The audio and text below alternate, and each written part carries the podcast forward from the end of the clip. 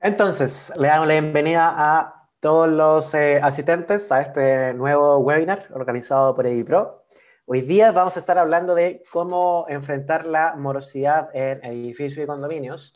Eh, la vamos a hablar en términos generales, por supuesto, pero además contextualizando al actual eh, apocalipsis económico que sin duda eh, ha complicado a, alguna, a muchas personas y a algunas comunidades en particular.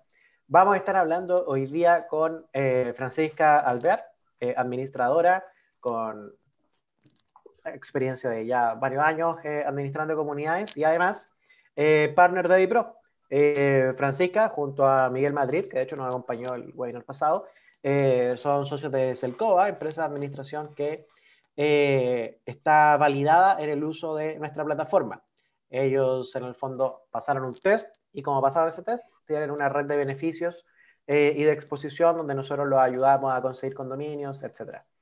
Francisca, bienvenida.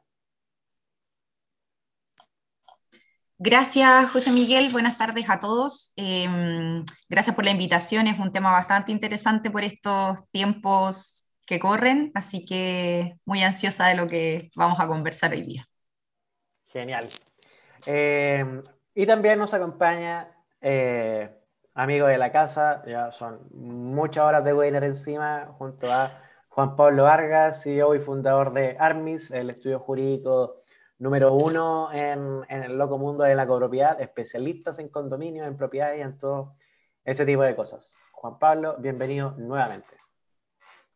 Hola José Miguel, Francisca, ¿cómo están? Bueno, muchas gracias por la invitación como siempre se extrañan los eventos presenciales en EIPRO, con las galletitas, eh, un café, pero bueno, es bueno poder llegar a más gente y desde la distancia, así que nada, como dice Francisca, es un tema súper interesante, vamos a desarrollarlo, vamos a ver si es que ahondamos un poquito también en la normativa y en las experiencias eh, que, que, ha tenido Francisca en todo este tema, así que eso, vamos adelante nomás.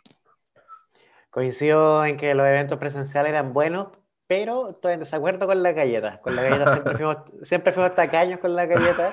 El café, eh, ahí nos destacamos. Somos buenos para el café, pero en galleta, no, ahora te lo confieso, eran galletas de bolsa, esa, esa bolsa grande ahí, la más barata, no. no. Sí, pero buena, buena cantidad. Sí, sí, en cantidad, en cantidad andamos bien, es que, que teníamos un, administrador con hambre, eh, no, muy terrible. Entonces, entonces, no, habían hartas galletas, pero no de muy buena calidad. En fin, eh, le damos bienvenida a todos los espectadores. Recuerden que eh, estos webinars son para conversar entre los que estamos acá, bueno, los panelistas, yo soy, digamos, no sé, moderador, algo así, pero también con ustedes. Cualquier duda, comentario, aclaración, de repente, si alguno se nos pasa algo, por favor háganlo a través del chat o a través de la, de la herramienta de preguntas y respuestas. Y nosotros o la gente del equipo de Edipro van a estar respondiendo. Y eh, les recuerdo que este webinar está siendo grabado y que va a estar disponible a partir de mañana probablemente en nuestra web, por si quieren después revisarlo eh, o quieren compartirlo con alguien más. ¿ya? Ahí la gente de Edipro acaba de enviar el link eh, ahí en esa página van a encontrar muchísimos webinars donde se han hablado de muchos temas, eh, algunos muy, muy interesantes, también hay harto ebook, hay harto material, eh, ideal para todos los administradores que quieran tanto entrar al rubro, digamos, que están partiendo, pero también para administradores ya más consolidados que quieren, quieren aprender más de alguna área específica, etc. Hay mucho material y está muy interesante. Primero hago un pequeño paréntesis para contarle un poco de nosotros. Eh, Edipro es la plataforma integral de gestión de condominios, eh, la mejor de Chile. Ustedes probablemente conocen un par, pero esta es la mejor. Estamos hoy día activos en cuatro países con más de 800 comunidades y alrededor de 150.000 residentes. Nuestra plataforma ayuda a, gestionar, por supuesto, la parte financiera, los gastos comunes, la morosidad, por eso estamos acá, eh, pero también cosas como los espacios comunes, eh, la conserjería, las visitas, etc. Eh, y también temas de seguridad, ¿ya? Todo lo que se puede digitalizar en un edificio en un condominio, con EDIPRO lo digitalizamos. Y por supuesto contamos con el respaldo de distintas instituciones que nos han apoyado, algunas con plata y otras dándonos ánimo, pero apoyo sin duda. Eh, y bueno, eso, con cinco años en el mercado, estamos muy, muy enfocados en ayudar a, los administradores buenos a crecer y a las comunidades a tener menos problemas y menos dificultades. Así que, sin más preámbulo, vamos al tema. Primero, eh, la morosidad. Aquí este punto lo puso, por supuesto, Juan Pablo, porque quería darnos la lata con la definición eh, precisa de, de este tema. Juan Pablo, te doy la palabra. Bueno, la regulación de el gasto común o de la morosidad está obviamente en la ley de copropiedad. No, no vamos a ver con tanto detalle la, la definición. Creo que lo que importa eh, en este caso es, un tema un poco más práctico. Pero bueno, el artículo 5 de la ley de copropiedad establece la figura del gasto común, establece la periodicidad, los plazos. Eh, ¿Qué pasa cuando, por ejemplo, un eh, copropietario hace uso no de ciertos espacios comunes? Eh, y bueno, habla también el tema del corte de suministro eléctrico, que probablemente lo, lo veamos más adelante. Eh, la morosidad surge ante la ausencia de pago del gasto común, obviamente. Eh, genera algunos impactos que también vamos a ver. Y, y, eso es, ya eso sería como, como definición. Podríamos ahondar un poco en qué pasa cuando hay retraso en el pago de los gastos comunes. Eh, principalmente la deuda devenga el, el, interés máximo convencional para operaciones no reajustables en dinero. Eh, muchas comunidades establecen multas en sus reglamentos, que es algo que vamos a analizar también. Eh, y bueno, también se permite, como, como les comentaba, la, la, posibilidad de cortar el suministro eléctrico para unidades que se encuentran morosas en tres o más gastos comunes, continuos o, discontinuos. Esa sería como la definición formal eh, y la regla general para la morosidad y para el cobro del gasto común. Perfecto. Oye, en temas de definición formal, igual eh, me gustaría que todos lo tengamos claro. Eh, ¿Qué es eh, el gasto común para efecto de, de, de, documento? ¿Es un documento tributario? ¿Es un documento ejecutivo? Que, bueno, yo sé la respuesta, pero, pero quiero, que, quiero escucharte ahondar en eso. Sí, bueno, el, el gasto común es un documento súper interesante. Eh, el, el, gasto común, papel, como dices tú, porque constituye título ejecutivo y eso significa que puede ser cobrado a través de un juicio ejecutivo. Eh, y es una figura bastante rara para la normativa nacional y general, eh, porque es un, un, una obligación que surge con la mera calidad de copropietario. Eh, y eso no, no, pasa siempre. Normalmente los títulos ejecutivos se suscriben de manera directa. Eh, es un documento que tú firmas en el fondo y que, que genera el título ejecutivo como un pagaré, por ejemplo. En este caso es un título que se genera de manera mensual, recurrente, eh, y, y el copropietario tiene que cumplir con la obligación y eventualmente puede ser cobrada dicha obligación a través de un tribunal, eh, con un juicio que es bastante rápido o relativamente rápido, eh, y que bueno, es, un tema importante en definitiva, es eh, una gran diferencia respecto de la normativa general y, finalmente es importante que el documento sea eh, correctamente emitido, que tenga la firma del administrador, sobre todo cuando va a ser firmado, o sea, cuando va, a existir un juicio por medio, el documento tiene que estar firmado por el administrador. Eh, y bueno, lo ideal es que, pese a que la ley no establece específicamente qué es lo que debe contener, el gasto común, no, no, no, indica expresamente cuáles son los puntos, es importante que eh, sea correcta, que, que, incorpore información fehaciente, eh, ojalá extendida, como podría ser un, un, gasto común que genera IPRO, por ejemplo. Eh, eso es el título ejecutivo. Perfecto. Em, para estos efectos, entonces, que el que, que sea ejecutivo quiere decir que alguien no se puede hacer el loco, por así decirlo. Claro, eh, bueno, el gasto común sigue al dominio de la unidad, es decir, eh, no sigue a la persona, sino al, al dominio, a la, a la, unidad en sí misma. Eh, si es que alguien, por ejemplo, debe gasto común y, y, y es copropietario y vende su unidad, el nuevo dueño va a contraer esa obligación en definitiva y va a ser quien lo va a tener que pagar. Eh, y el hecho de, que exista un título ejecutivo por medio hace que eh, el que sea dueño de la unidad tiene que pagarlo sí o sí. O sea, como dices tú, no, no, no hay escapatoria, es un proceso eh, que no siempre se hace el cobro judicial. no siempre es necesario tampoco, pero, pero en, en, la medida en que se hace es bastante certero. O sea, en general los abogados no podemos asegurar un resultado eh, porque depende de muchos factores, pero en el caso de la cobranza es muy difícil conseguir un resultado negativo, eh, básicamente porque el, el, el, inmueble puede terminar con un, con un embargo, con un remate, eh, entonces en el fondo siempre va a existir una forma de, de cobrar.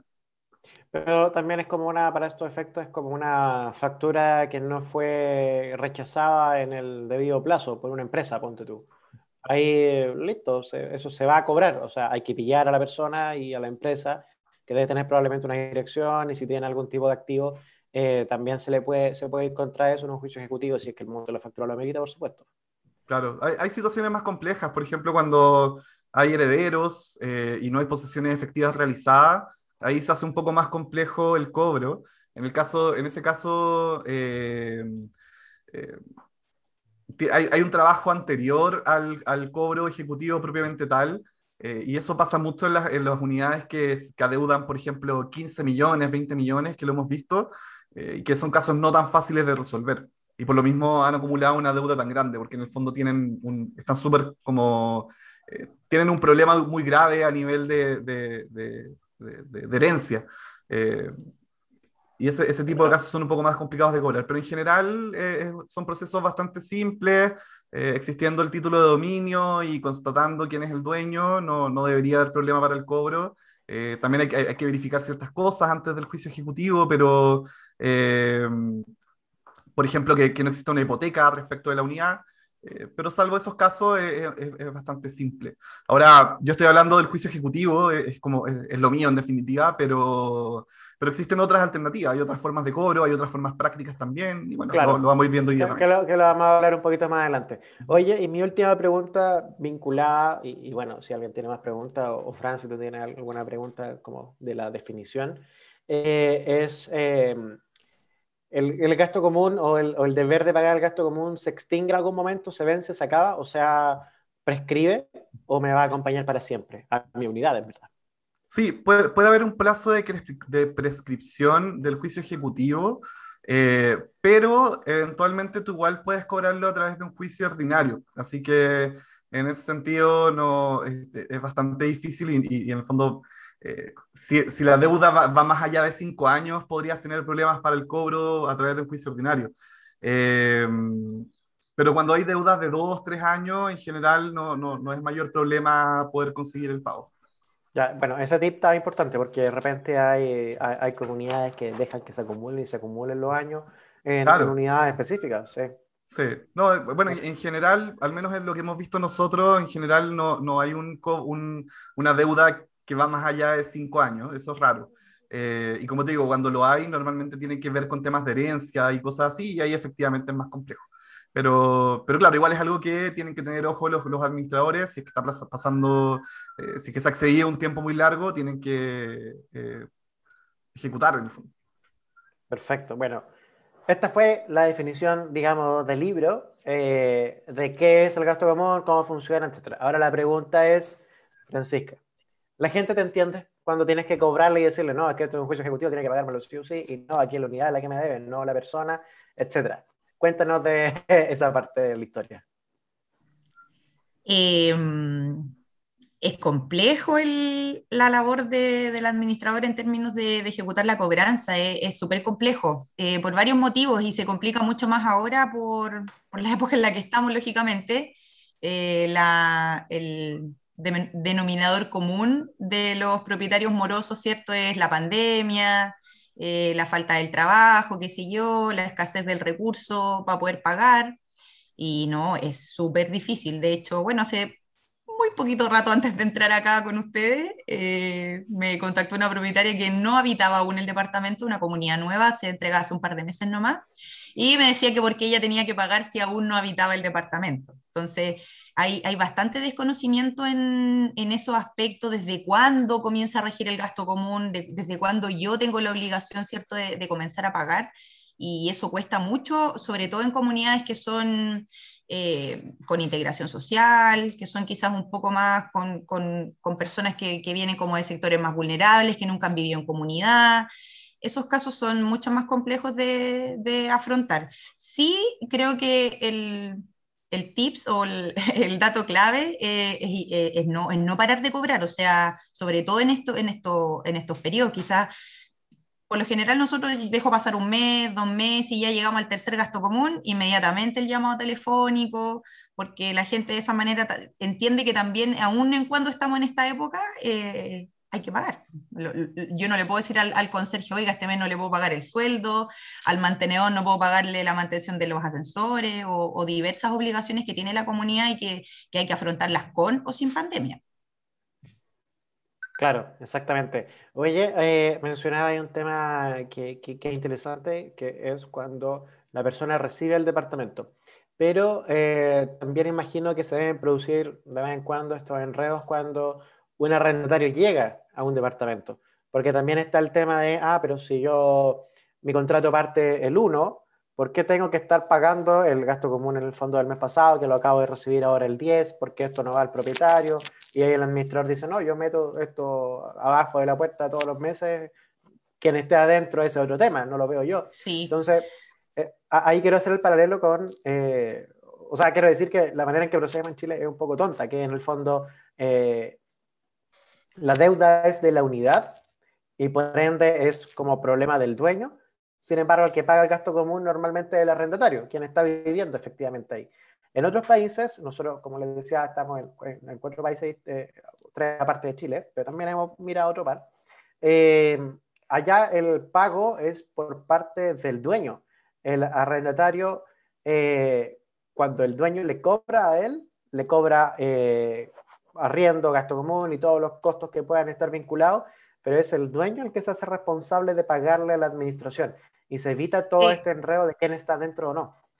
Sí, igual, José Miguel, yo tengo casos en los que el, eh, propietarios como ideales que yo les digo que arriendan sus departamentos, pero ellos son, les gusta a ellos estar a cargo del pago. Eh, o, o en su defecto están constantemente consultando que el, el- el arrendatario está al día, si pagó el gasto común, como súper presente, como digo, el, el propietario ideal eh, en estos casos, pero sí yo, yo tengo muchos, muchos casos de propietarios que pagan ellos el gasto común aun cuando tienen la unidad en, en arriendo y de esa manera se ahorran mucho más los ratos y los intereses y qué sé yo, eh, Ah, y la cobranza.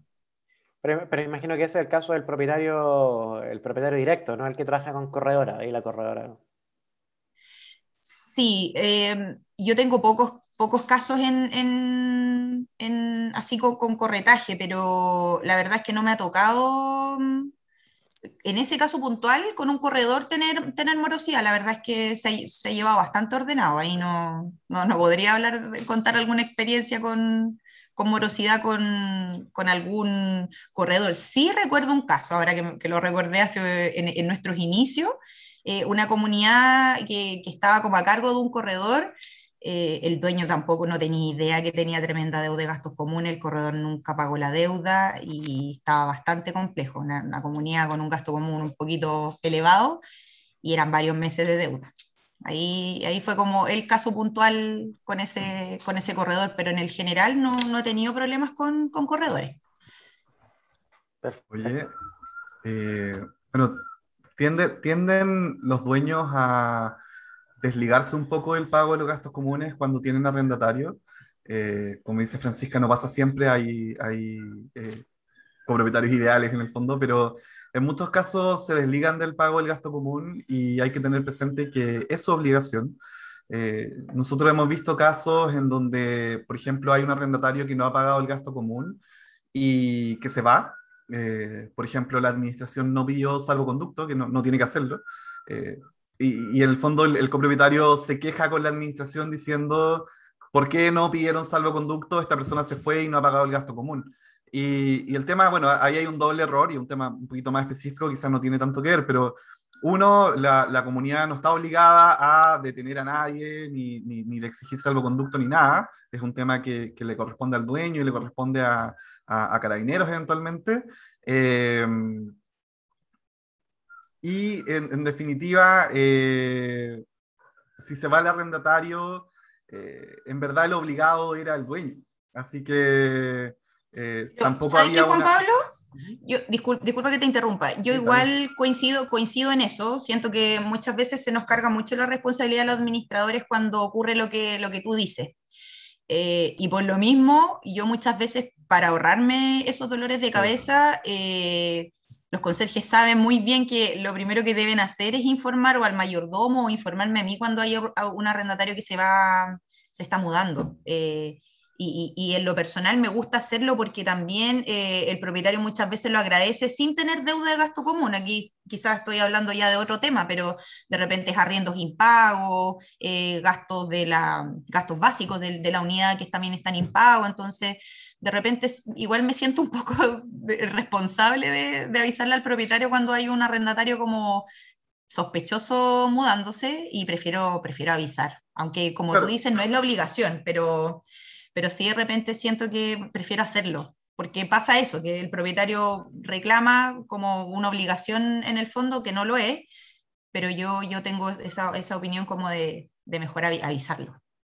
Sí, no, de, de, todas maneras que implica un mejor servicio en el fondo, eh, pero también al mismo tiempo creo que, que, es importante que los dueños tengan muy presente que la obligación es de ellos, al menos con el tema del gasto común, eh, y que tienen que estar atentos al pago mensual. O sea, si un arrendatario se va de una unidad después de 10 meses de morosidad, por ejemplo, ahí hay, hay, un problema con el dueño también. O sea, eh, es un dueño que debió haber tenido presente el gasto común, que debió haber estado mucho más atento y que no lo hizo.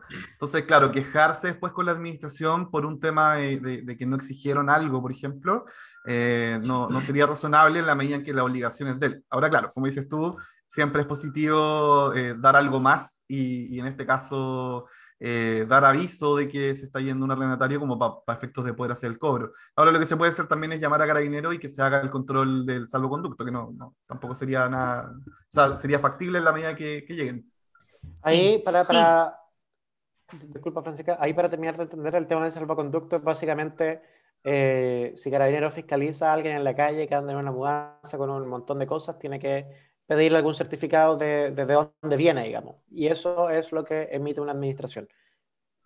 No, no, no. La, la, el salvoconducto es un documento que lo emite la notaría. Antiguamente lo emitían eh, en carabineros.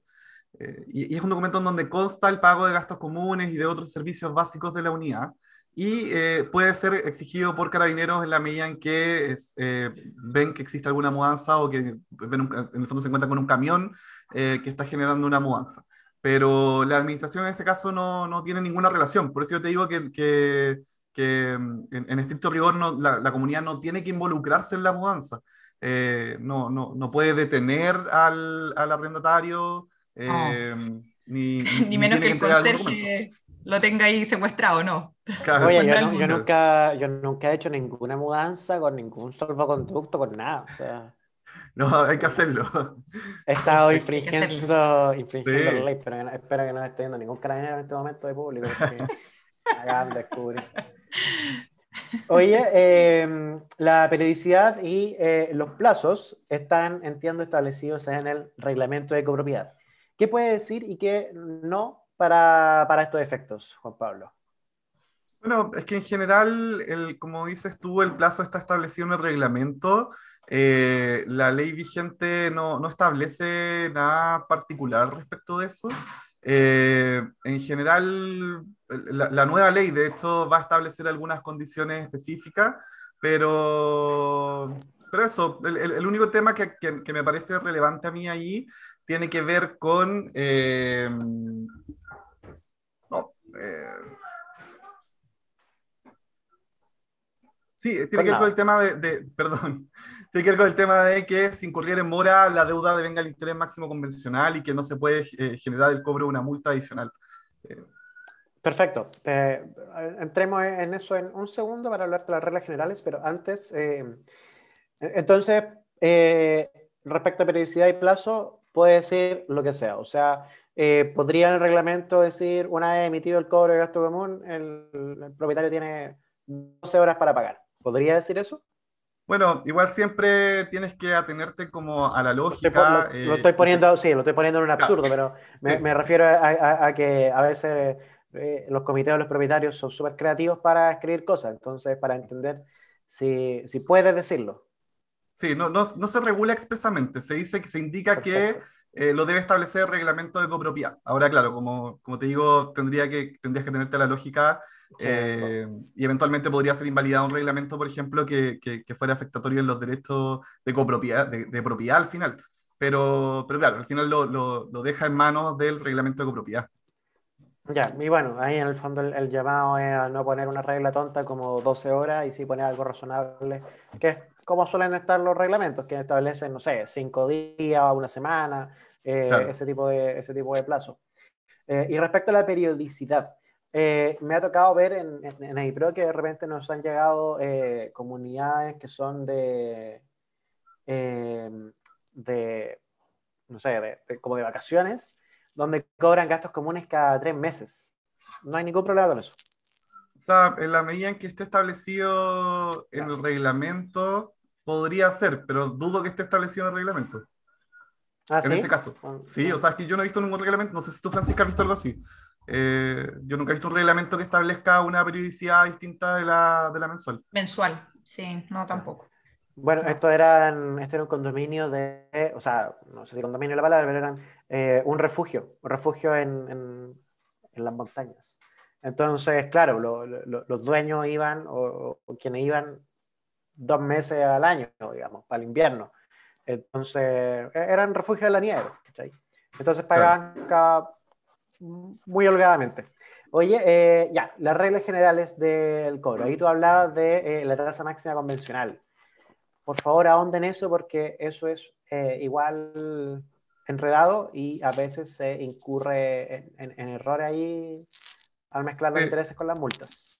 Sí, bueno, hay, hay un tema ahí eh, medio discutido de que la ley establece que cuando existe una mora de gasto común, se devenga el interés máximo convencional para operaciones no reajustables en dinero. Eh, y es la tasa que el legislador, en el fondo, que, que, que, la ley, la normativa establece, y no se busca establecer una tasa distinta, no se busca establecer un, un interés distinto. Eh, el problema es que muchos reglamentos de copropiedad, y, y, vienen así desde las inmobiliarias, establecen una multa por morosidad. Eh, algunos reglamentos establecen solo multa y otros establecen el interés máximo convencional además de una multa esa multa eh, es muy discutible, podríamos considerar incluso que es irregular por cuanto atenta contra el, espíritu del legislador en el fondo. El espíritu del legislador es establecer un máximo y ese máximo eh, tiene como finalidad no afectar los derechos de propiedad de los copropietarios. O sea, en el fondo eh, te castigamos por tu morosidad, establecemos un monto, este es el monto máximo no puede ser más que eso. Entonces, el establecer una multa adicional, incluso en que esté en el reglamento, implicaría estar por sobre lo que está estableciendo el legislador en la tasa. Eh, en este caso, la, ley dice, eh, la deuda devengará el interés máximo convencional para operaciones no reajustables o el inferior que establezca el reglamento de copropiedad. O sea, la ley no dice o el superior o lo que quiera el reglamento de copropiedad, es, ese es el monto o el inferior. Por tanto, el establecer una multa que lo aumente, a mi juicio, sería irregular y no, no, no sería acorde a la norma. ¿Te ha, ¿Te ha, tocado ver peleas por esto? Sí, en general, eh, bueno, muchos copropietarios no lo saben eh, y hay muchos administradores que, que, lo cobran igual la multa en el fondo y yo entiendo, entiendo la mirada y la, la, perspectiva del administrador que en el fondo tiene que cobrar el gasto común y que tiene que recuperar el dinero eh, y que trata de hacerlo lo mejor posible. Ya mi, mi perspectiva en, en, esta conversación, eh, así como Francisca la perspectiva de administración y la tuya es la perspectiva tecnológica, la mía es la legal. Y, y, la perspectiva legal en ese sentido tiene que ser un poco más pesada, un poco más, más estricta. Eh, y lo que yo puedo decir es que me, me, me, parece irregular en definitiva. Ya lo ideal es no hacerlo, no debiese hacerse el cobrar una multa adicional y si es que el reglamento lo establece, ojalá se intente modificar o se intente invalidar de alguna manera porque no, no se ajustaría a la norma. Eh, pero yo sí, sí he visto el conflicto, hay copropietarios que lo saben y que generan la, la discusión con las administraciones. Eh, y claro, cuando nos preguntan a nosotros, lamentablemente eh, tienen razón. O sea, efectivamente no se puede cobrar una multa o no se debiese cobrar una multa adicional. Tienes que responder conforme a derecho, como, como claro. decir a los abogados. Pero ahí, para, para ir en, en términos concretos, un administrador llega a una comunidad, esa comunidad tiene un reglamento, ese reglamento establece eh, de interés tasa máxima convencional y además una multa fija, variable, lo que sea, pero la establece. Ahí el administrador probablemente va a hacer lo que hace todo administrador, que es decir, bueno, ok, este es el reglamento y mi trabajo es cobrar y sí, efectivamente, esto podría ser peleado por algún, eh, algún copropietario, algún residente que tenga más información. Es poco probable porque en general muchos problemas se dan porque los residentes no tienen mucha información respecto a cómo funcionan los condominios, pero ahí el administrador, al hacer eso, está cayendo en algún riesgo, o sea, alguien podría después ir a meter preso a ese administrador. Bueno, el tema es que el reglamento no es algo supremo, no es algo que pueda establecer lo que quiera. Y creo que ahí está el error de, de muchas comunidades eh, y de muchas administraciones, que es considerar el reglamento como si guiara todo el proceso. El reglamento se debe atener a lo que establece la ley de copropiedad eh, y, no puede ir más allá. Así que yo creo que un administrador que llega a una comunidad en donde se encuentra con un reglamento que es irregular, eh, bueno, podría eventualmente existir alguna, algún residente que considere que esto es irregular y que presente alguna acción en juzgado de policía local. Eh, no creo que, difícilmente se constituya algún tipo de delito como administración desleal, por ejemplo, si al final el administrador está siguiendo lo que dice el, reglamento de copropiedad, pero sí podría invalidarse la multa en el juzgado de policía local y sí podrían eh, conseguir algún tipo de indemnización por ello, por ejemplo. Eh, así que bueno, yo creo que la, recomendación ahí es que el administrador sea lo más prudente posible, que ojalá revisen esa normativa, que eventualmente la traten de modificar o, como te digo, que, que, que la traten de invalidar, pero no, no, se ajustaría mucho a lo establecido por la ley. Entonces, en el peor de los casos, ese, sorry, Fran, en el peor de los casos, ese administrador o esa comunidad va a tener que perdonarle la multa mal cobrada al, al residente. Bueno, a, a, ahí surge una discusión, porque en definitiva, como, como te digo, eh, eh, al estar establecido en, en el reglamento, eh, podría entenderse como, como una obligación y, y, se va a generar ese problema de qué pasa hacia, hacia, atrás, por ejemplo. Pero yo siempre doy el ejemplo, lo hemos dado antes acá, un, un ejemplo un poco absurdo, de si el reglamento estableciera que, que a los morosos se les lleva la horca eh, y se les corta la cabeza. Bueno, puede ser, o sea, el, el reglamento lo podría a Fran, a Fran, le, a Fran le gustó esa idea. Sí. A Fran le gustó esa idea, sí, sí. Claro. Bueno, lo, lo podría eh. establecer. Puede, puede, que el notario, el notario no, no va a leer tu documento, bueno, tendrías problema en el conservador de bienes raíces, pero imagínate que se les pasó en el conservador de bienes raíces eh, y, se, se, indicó esto. Bueno, el administrador, no porque esté escrito ahí, va a tener que, que, que, cortarles la cabeza a los morosos, en el fondo. En este caso es lo mismo, es un caso un poquito menos extremo, pero no porque se establezca algo en el reglamento necesariamente tiene que aplicarse. Entonces, ahí es donde la administración tiene que ser prudente, tiene que analizarlo, tiene que revisarlo, eh, contrastarlo con la ley y, bueno, considerar que eventualmente esto no se aplicaría y que es letra muerta porque la ley establece otra cosa. Y tiene que consultar la ARMIS. Fran, te había interrumpido. Perdón. Eh, no, quería añadir eh, lo que Juan Pablo decía, que muchas veces no está ni siquiera en el reglamento y, por iniciativa de los mismos administradores eh, se establecen estas multas ar arbitrarias eh, derechamente. Eh, en mi experiencia he recibido comunidades en donde se cobraba, no sé, mil pesos diarios por atraso, eh, ya al día uno de atraso era una UF, cosas de ese estilo que no estaban ni siquiera en un reglamento. muchas veces por acuerdos de asamblea, eh, los comités, que muchas veces, bueno, para eso estamos en realidad, para, poder asesorar a los comités y a la comunidad en general con estos temas, pero si hay muchas eh, multas y cosas raras que salen de, de, iniciativas muchas veces de los administradores, entonces ahí hay, también hay que tener mucho cuidado eh, en ese aspecto que no estando en el reglamento muchas veces se estipulan. Entonces hay, que ser súper cuidadoso. Yo en lo personal y como, como filosofía, entre comillas, de, administración, nosotros con los administradores que, que trabajamos en conjunto no, no, no, no, hacemos ese, ese tipo de, de, cosas, solo lo que está normado, como dice Juan Pablo, en, en la ley, eh, el interés que corresponda y, y nada más. Pues. Cuesta, pero, pero es, lo que, es lo que corresponde en el fondo. Son las pocas herramientas que hay disponibles. Oye, quiero recalcar algo que, que, dijo Francisca, que es que en el fondo el administrador es el que asesora al comité. Eso lo hemos dicho en otras ocasiones en estos webinars, en algunos con Juan Pablo de testigo. Eh, el administrador es el profesional de la administración. Cuando le aparezcan estos comités que creen que saben más que ustedes o que creen que saben más que la ley de propiedad o que creen que saben de muchas, muchas cosas. No, quieren hacer cualquier cosa. pasa, pasa muchísimo. Y también aparecen copropietarios en la asamblea que se le levantan la mano y se les ocurre la genial idea de poner una multa, de, condenar a la horca a los morosos, como dijo Juan Pablo.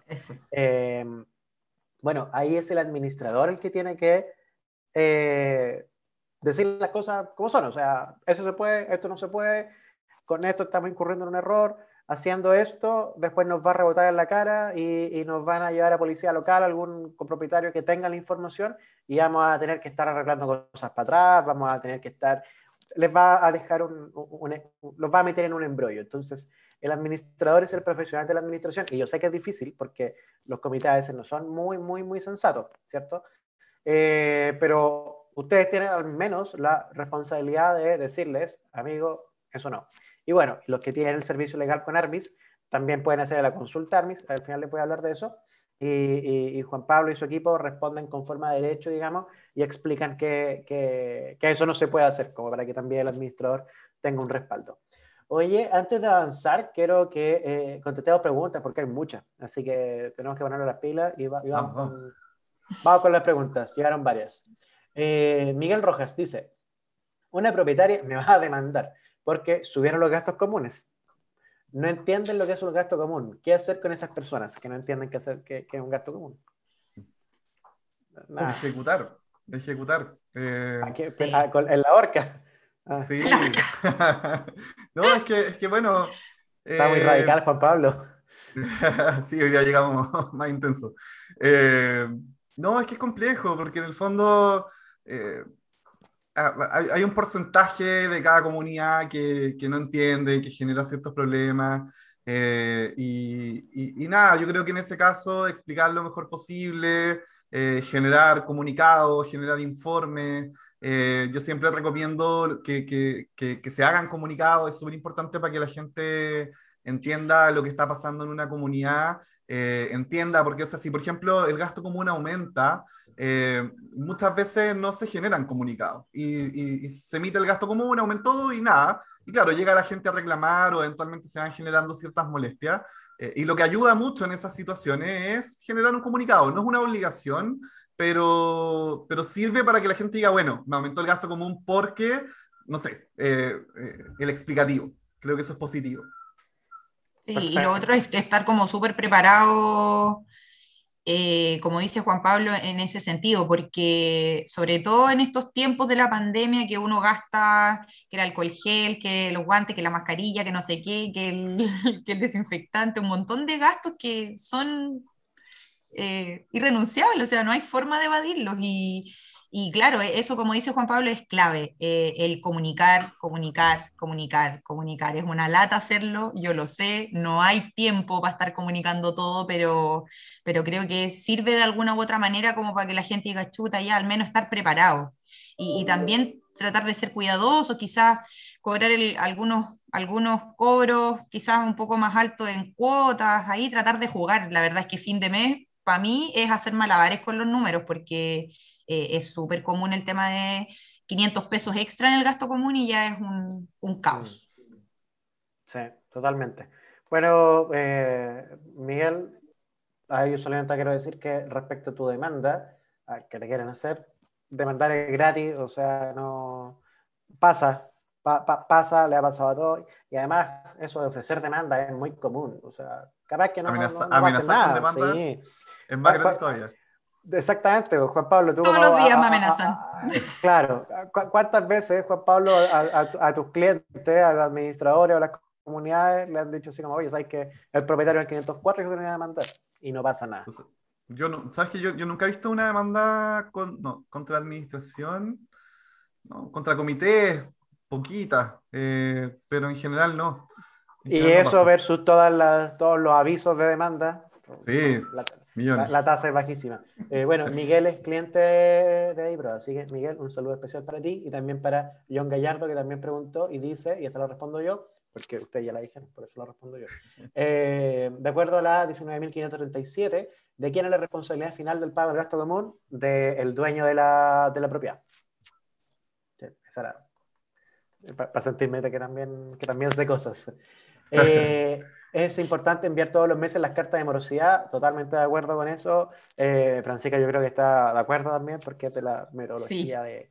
Me sirve mucho, no, me sirve mucho eh, los avisos de, de Dipro. Son maravillosos. Una vez por semana al menos estoy ahí sacando la base de los morosos y mandándole avisos de, de deuda. Ah, exacto. Eh, no, es, pero, y al rato es súper, es heavy porque a los 10 minutos y empiezan a llegar los correos de pago o, o espéreme hasta tal día o no sé, es como, de verdad yo lo encuentro súper efectivo. Y, la, y la, las cartas impresas eh, también, también, porque muchas veces ahí hay algún dato en el correo que no lo tenemos, el propietario que no tiene mail, qué sé yo, y, y también son efectivas, al menos a mí me, sirve harto.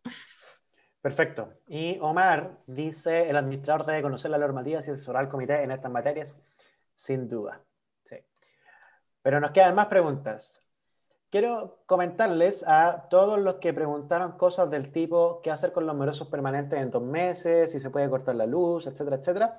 Las vamos a responder un poquito más adelante, así que esas las voy a dejar pendientes. Aguántenme un segundo. El cobro eh, a través de tribunal se hace ante policía local. Eh, juzgado civil. Juzgado, civil. Ah, casi respondo mal ahí. Eh, estimo que no cuesta nada, que no cuesta nada avisar. Eso probablemente se refería a las mudanzas. Sí. Estamos de acuerdo, no cuesta nada avisar. Em, preguntan acá por eh, por qué DiPro no tiene internalizado el interés máximo convencional en el sistema. Eh, no lo sé, probablemente algo que está en la lista de cosas por hacer. Ahí eh, más que comentar si te la tenemos o no, que al, parecer no, lo tenemos, eh, nuestra lista de cosas por hacer es grande, pero por sobre todo eh, es hecha en base a lo que nos piden los administradores. Aquí hay varios administradores que probablemente no son clientes de iPro quienes están viendo. bueno, cuando sean clientes de iPro, que va a ser más temprano que tarde, denle las gracias a Francisca, denle las gracias a Miguel Madrid, denle las gracias a, a Luis Vallejo que andaba por aquí, Debe la gracia a todos los administradores que tienen harto tiempo con nosotros, porque ellos nos han pedido cosas y esas cosas las hemos incorporado. Y el EIPRO que había hace cinco años, cuando partimos trabajando con, Luis Vallejos, eh, más o menos, eh, no, tenía nada de lo que tiene hoy día. Y él nos fue pidiendo cosas, etc. Entonces, eh, pidan cosas, Miguel, Miguel Rojas, escríbele al equipo de soporte y pídeles que incorporen el interés máximo convencional y ellos lo van a evaluar, lo van a conversar con la gente de desarrollo y eventualmente lo vamos a incorporar. Así como muchísimas otras cosas. El Pro, para cerrar, se actualiza cada dos semanas. Entonces, eh, quienes contrataron a EIPRO hace dos meses ya llevan eh, cuatro mejoras en, el producto eh, y que no tienen cobro adicional, además.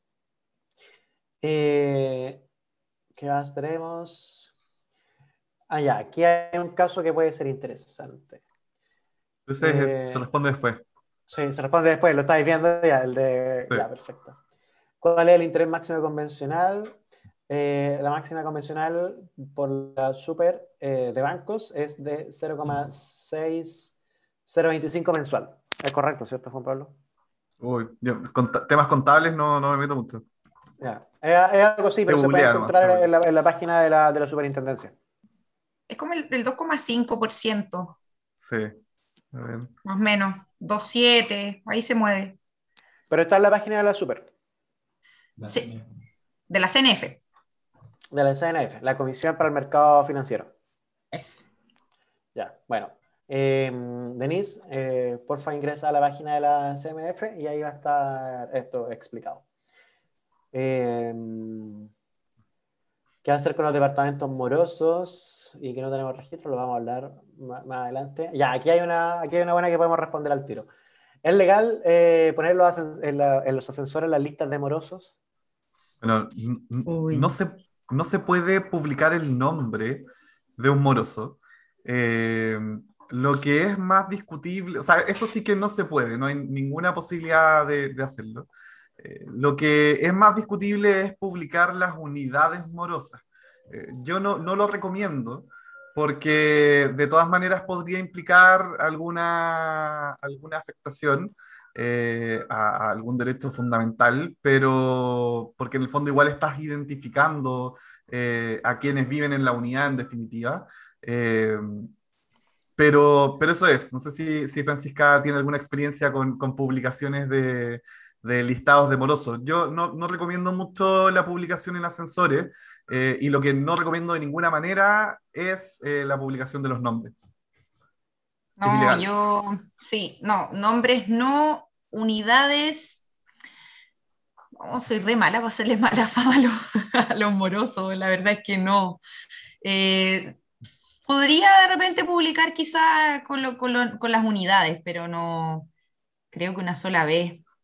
Eh, no, nunca con nombre, como dice Juan Pablo. Es que, en, definitiva... Es que encuentro que es un arma doble filo. Siento, porque da, da, pie para que el resto de los que están al día estén todo el rato ahí eh, molestando al administrador, diciéndole, oye, ya, pues este sigue moroso, ya, pues este sigue moroso, y usted qué hace, qué hace, para que pague. Y no, al final, no sé.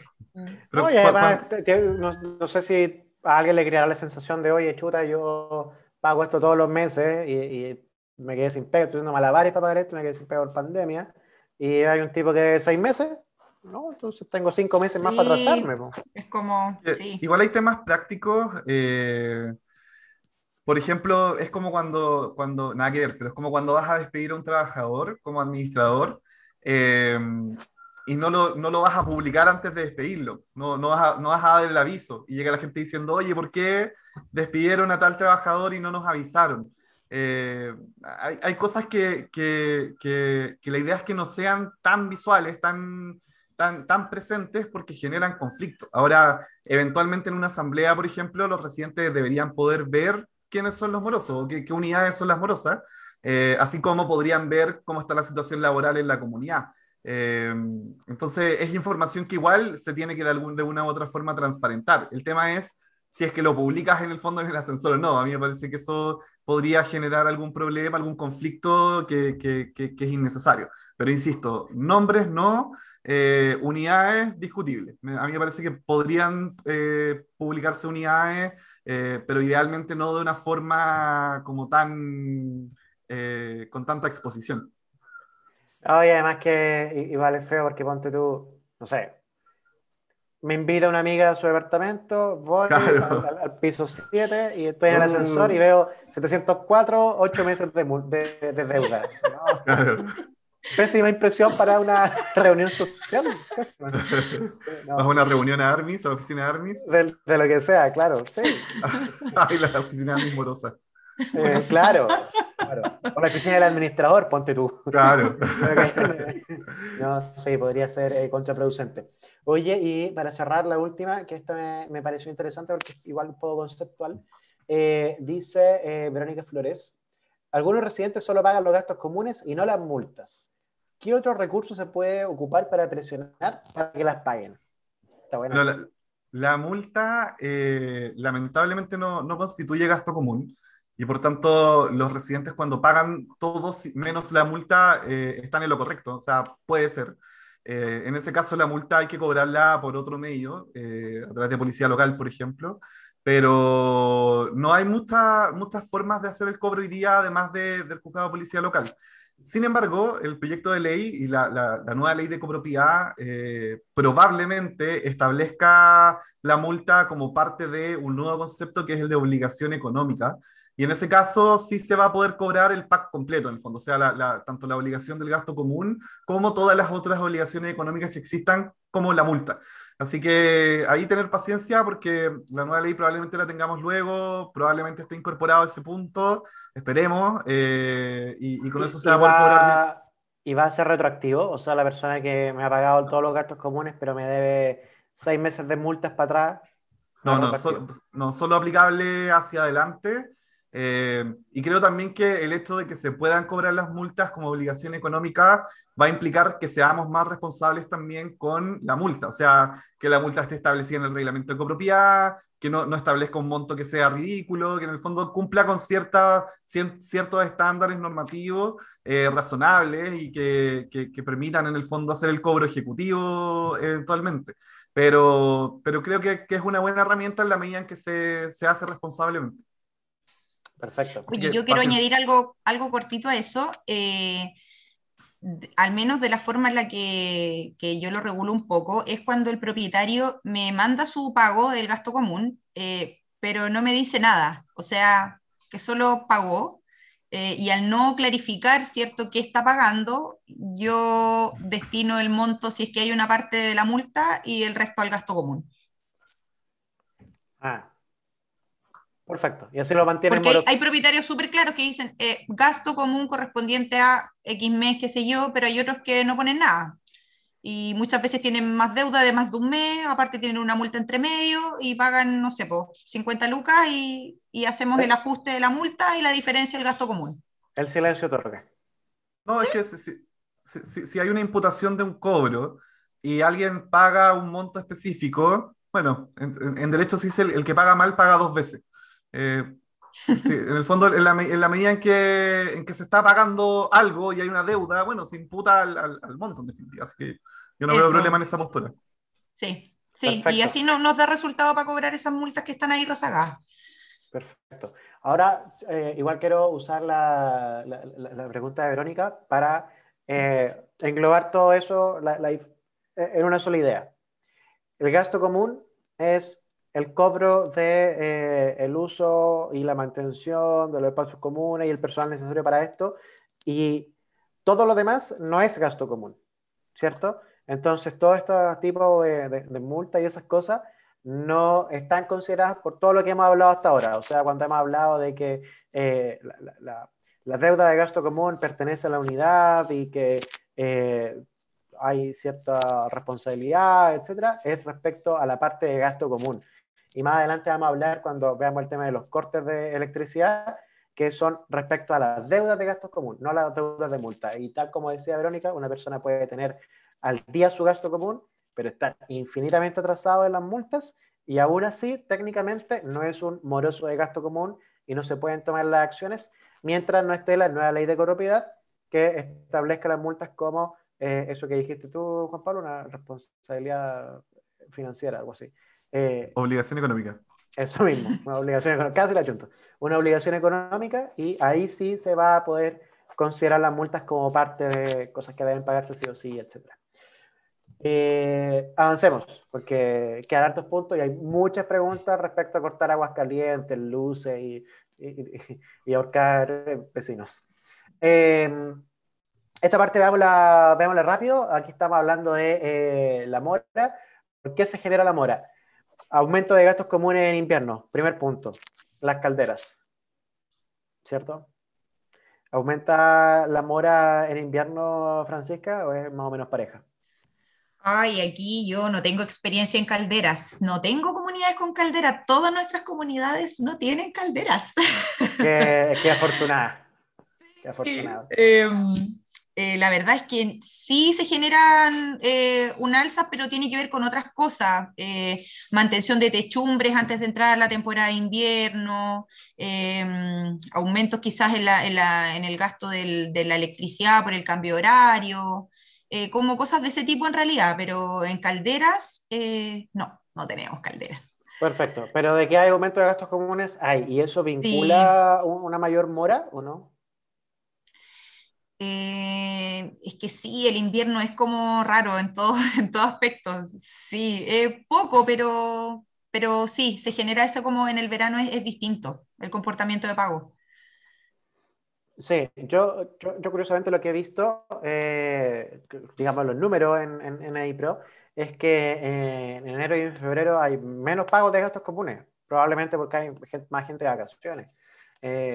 Entonces ahí también quiero hacer el, el, link con este, el segundo punto, que habla de las segundas viviendas.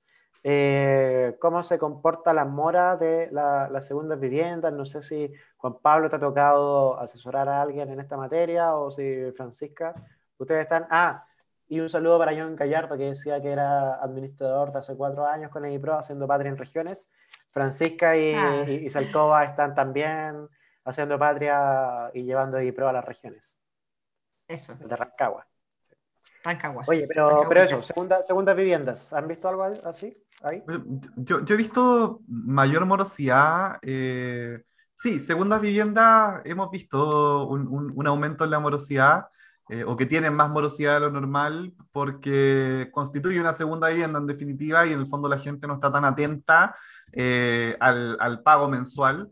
Y también hemos visto mucha morosidad en comunidades muy antiguas, comunidades que tienen 50, 60 años, son, tienen normalmente morosidad arrastrada en el tiempo o, o, o van generando mucha morosidad. Tiene mucho que ver con el tipo de copropietario que vive en la comunidad, eh, que en general es tercera edad. Entonces, en el fondo gente que vivió ahí toda su vida, llega a cierta etapa de tercera edad, eh, disminuyen sus ingresos, jubilación, eh, y empiezan a generar morosidad de gasto común. Eso es algo que hemos visto. Son, son como, como las dos, dos situaciones específicas en donde vemos bastante morosidad, segundas viviendas y, y comunidades muy antiguas.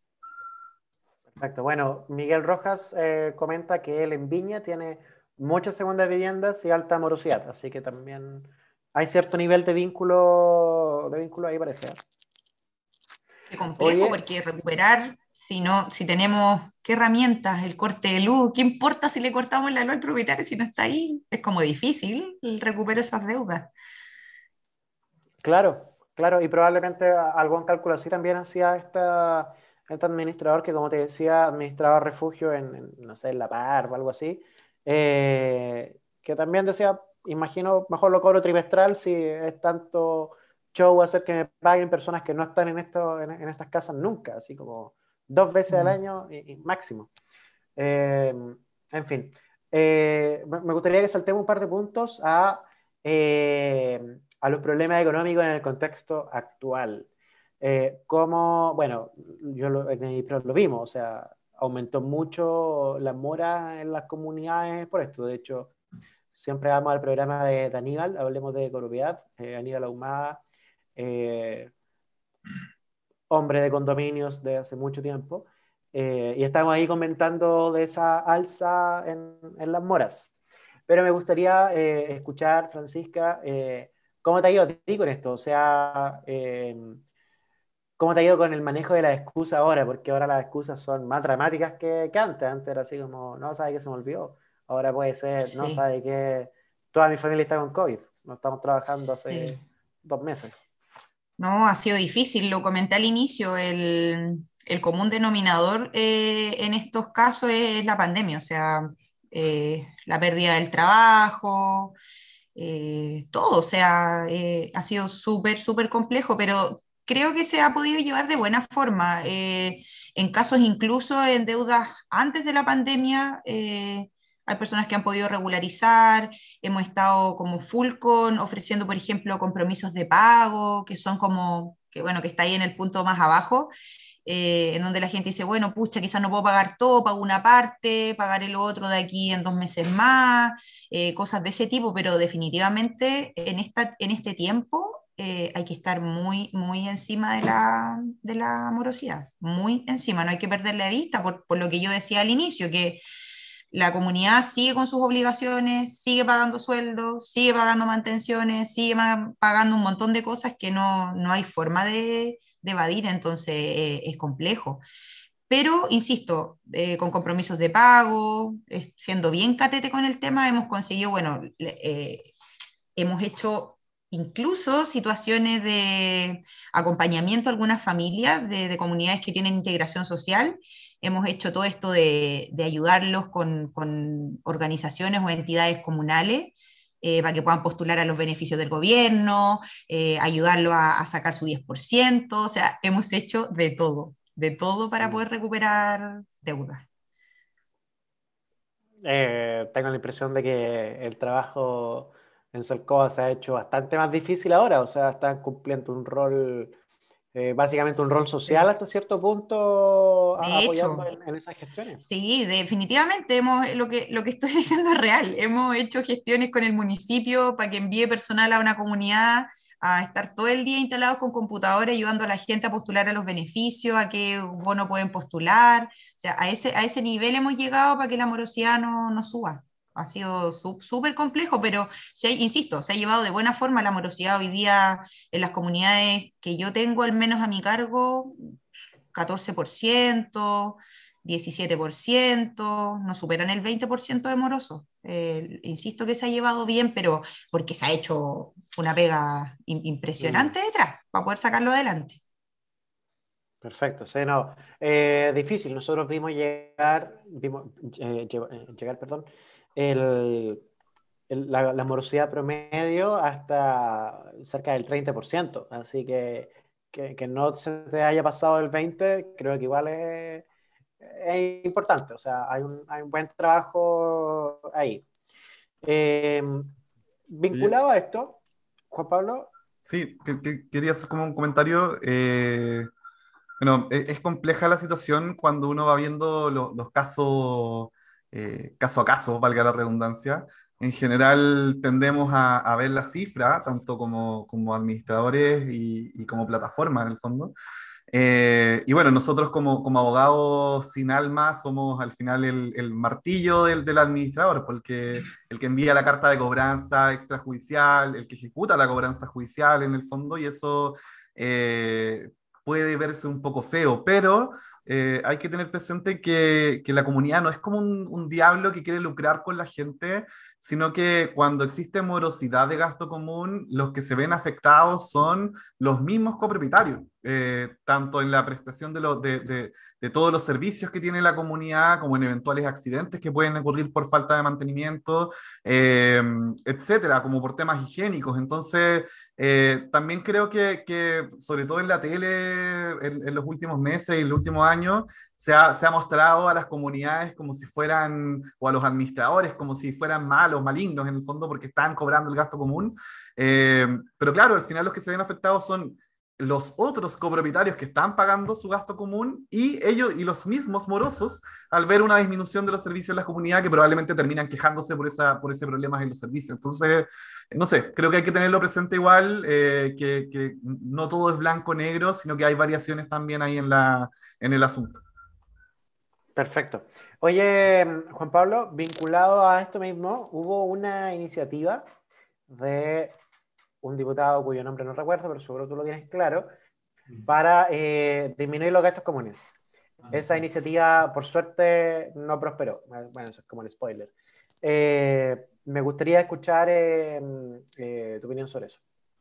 Sí, bueno, este me gusta a mí, me gusta este, este tema, porque es un caso bien divertido. Es del diputado Durán, creo. no, es, el diputado Durán, pero no me acuerdo el nombre. Eh, les, voy a leer, no sé si todos tienen constancia, constancia de, constancia. si, a todos les consta eh, este, este caso, pero bueno, es el boletín 13381-14, por si lo quieren ver en la página web del Senado. Indica que es, una, es un proyecto de ley que indica que eh, deberá rebajarse el valor de los gastos comunes ordinarios en proporción a los bienes de dominio común que se encuentran cerrados debido a medidas preventivas y de mitigación para contener el COVID-19 durante el periodo de emergencia sanitaria del país. El administrador del condominio deberá comunicar a los copropietarios la rebaja proporcional que se efectuará, lo cual también deberá constar en el aviso de cobro correspondiente. Lo voy a explicar. En el fondo lo que está planteando el diputado es que eh, la comunidad deberá bajar el costo del gasto común de aquellos espacios comunes que no se estén utilizando.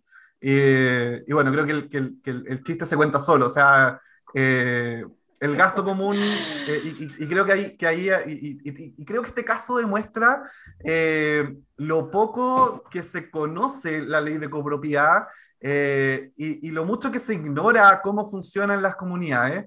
Eh, y, que nos pasa mucho con los copropietarios, con, con, los arrendatarios, que en el fondo no entienden la dinámica. Eh, y claro, este, este caso es bien ridículo, porque en el fondo están planteando que hay que bajar el gasto común. Eh, ¿Cómo? O sea, el gasto común es lo que es. Y si es que hay menos, si es que sí, si es que hay menos mantenciones o menos cuidado en un área específica, el gasto común va a bajar y baja, si es que es así en el fondo.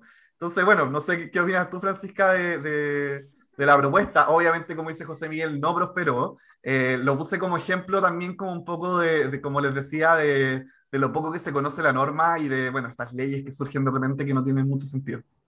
No, o sea, por suerte que no prosperó, porque imagínate, eh, no sé, las piscinas, las piscinas se mantuvieron cerradas o se mantienen cerradas eh, por toda esta, esta situación pandémica, eh, pero no puedo dejar de mantener la piscina porque está cerrada, o sea, o o la piscina se me pone verde con un foco fatal de infección, o la vacío y viene un temblor y me, me daña la estructura de la piscina, o sea, eh, no, no, no, o sea, no tiene ninguna lógica. No, por, por ningún lado cabe eh, hacer algo así. No. Y, si, y, si, dejaras de mantenerla, por alguna razón, imaginemos otro ejemplo, no sé, un, un árbol que hay, que hay, que mantenerlo, podarlo, y bueno, no lo vas a podar porque nadie lo ve, eh, bueno, va a disminuir el gasto común. O sea, en el fondo, en la medida que no hagas algo, va a bajar el gasto común igual. No, no, no hay que hacer una ley al, al respecto. Ese es como el, claro, imagínate, va, en desmedro de, también de, del equipamiento de la comunidad, como insisto con el ejemplo de la piscina, eh, más allá del, ejemplo que di, pero imagínate el equipamiento como tal, la sala de bomba de la piscina, todo el, equipamiento de la piscina como tal, si no lo mantengo, no sé, quizás en un año con, qué sorpresa me encuentro y en realidad el costo me sube el doble, el triple, y la comunidad me, tira la horca. No. Bueno, este, este fue uno, uno de los casos, uno, bueno, eh, en pandemia nadie sabía muy bien qué hacer. Eh, y ahí le, doy el favor al diputado. O sea, eh, todos en el fondo tuvimos que, que, interpretar normas, tuvimos que revisar cosas que no habíamos revisado. la pandemia ha sido difícil para todos, para los administradores también, por supuesto. Eh, y muchas veces se tomaron decisiones que no necesariamente era lo, lo, más correcto. Nosotros, de hecho, fuimos variando criterios durante, mientras avanzaba la pandemia en algunas cosas, porque las circunstancias iban variando, porque habían respuestas del gobierno que contradecían cosas. Eh, fue complejo. Entonces, entiendo en el fondo como la, el interés por tratar de regular algo que, que solucione el problema de la gente. Lamentablemente, en este caso, no, no, no tiene ningún sentido y, fue eliminada la, la, el proyecto de ley fue eliminado de, de esa forma. O sea, eh, hay un, mensaje indicando que, que, en el fondo es una propuesta que no tiene ningún sentido. ¿Fue eliminado o quedó abandonado simplemente? No, no, hay, hay un informe que desecha el proyecto y quedó activado. Porque también está el proyecto de Winter, del diputado Gonzalo Winter, que también, bueno, también tuvo mucho eh, tuvo mucha... Eh, no le gustó a los administradores, sí, polémica. Eh, ahí el, el CGI y Agasech hablaron o le hicieron patente su, eh, la problemática que generaba esta iniciativa a, Gonzalo. Y entiendo que ese proyecto no murió, pero sí que quedó abandonado. Y que Gonzalo dijo así como ya tienen toda la razón, lo voy a dejar tirado. Sí, el de Winter está, está vigente, pero no se está tramitando a diferencia del, del, diputado Durán, de este que les comentaba, que está archivado, está archivado. Ya, y si nadie lo toma y nadie dice, oye, tramitémoslo, va a quedar. No, y va a quedar ahí de todas maneras el de, el de Winter, es, el de restringir la facultad del administrador para cortar el suministro eléctrico. Claro. Eh, y claro, está, está pauseado, no, dudo que avance, ya, o sea, ah de aquí a que se apruebe. La, la, única, la, única, persona que creería que eso es buena idea y que lo echaría a andar después de tener todo ese feedback es, no sé, Pamela Giles. Es la única persona que imagino así como diciendo, no, si esto es buena idea. Eh, pero bueno, política aparte. Eh, vamos al punto que todos querían escuchar. ¿Cómo combatir la, la morosidad? Tenemos algunas cosas que son, que, que podrían ser consideradas como medidas correctivas, en el fondo tengo mora, vamos contra la mora, y también medidas preventivas, que son la gente me tiene que pagar, hagamos todo lo posible para que me paguen en tiempo y forma. Eh, en primer lugar, tenemos lo que hemos hablado hasta ahora, eh, la tasa de interés o multas por, y o multas por atraso, que eventualmente se van a ser consideradas obligaciones económicas cuando aparezca la nueva ley de propiedad. Eh, ¿Es esta una herramienta óptima para pelear contra la morosidad, Francisca? La gente cuando tú le dices, oye, es que el interés es tanto, dice, ah, sí, tienes toda la razón, te voy a pagar el tiro, o, o no. No tanto, la verdad. No, no, porque el interés, la tasa igual es poquito, a no ser que estemos ahí, como decía Juan Pablo, con, con esas prácticas no, no, muy buenas de cobrar un poco más y las multas, quizás puede tener un, un efecto, eh, un impacto mayor, pero siento que el interés no, no, afecta mucho, además que muchas comunidades, ahí leí algo en el chat, que muchas comunidades decidieron, por ejemplo, o lo implementaron, no cobrar intereses durante el tiempo de la pandemia. Estaban cobrando solo el gasto común sin ningún interés para quienes estaban como atrasados en una comunidad que yo tengo también se hizo así. Eh, entonces, no, no creo que, que, ayude mucho, la verdad, a no ser que, que sea, como decía, un, interés más, mayor, una tasa más, más alta. Perfecto. Oye, y, y, tampoco te sirven como herramienta de negociación para a la hora de repactar deuda en cuotas, así el tipo, lleguemos a un acuerdo, pagamos en tres cuotas y te perdono los intereses, una cosa así. Sí, eso sí, ahí sirve harto eh, la negociación.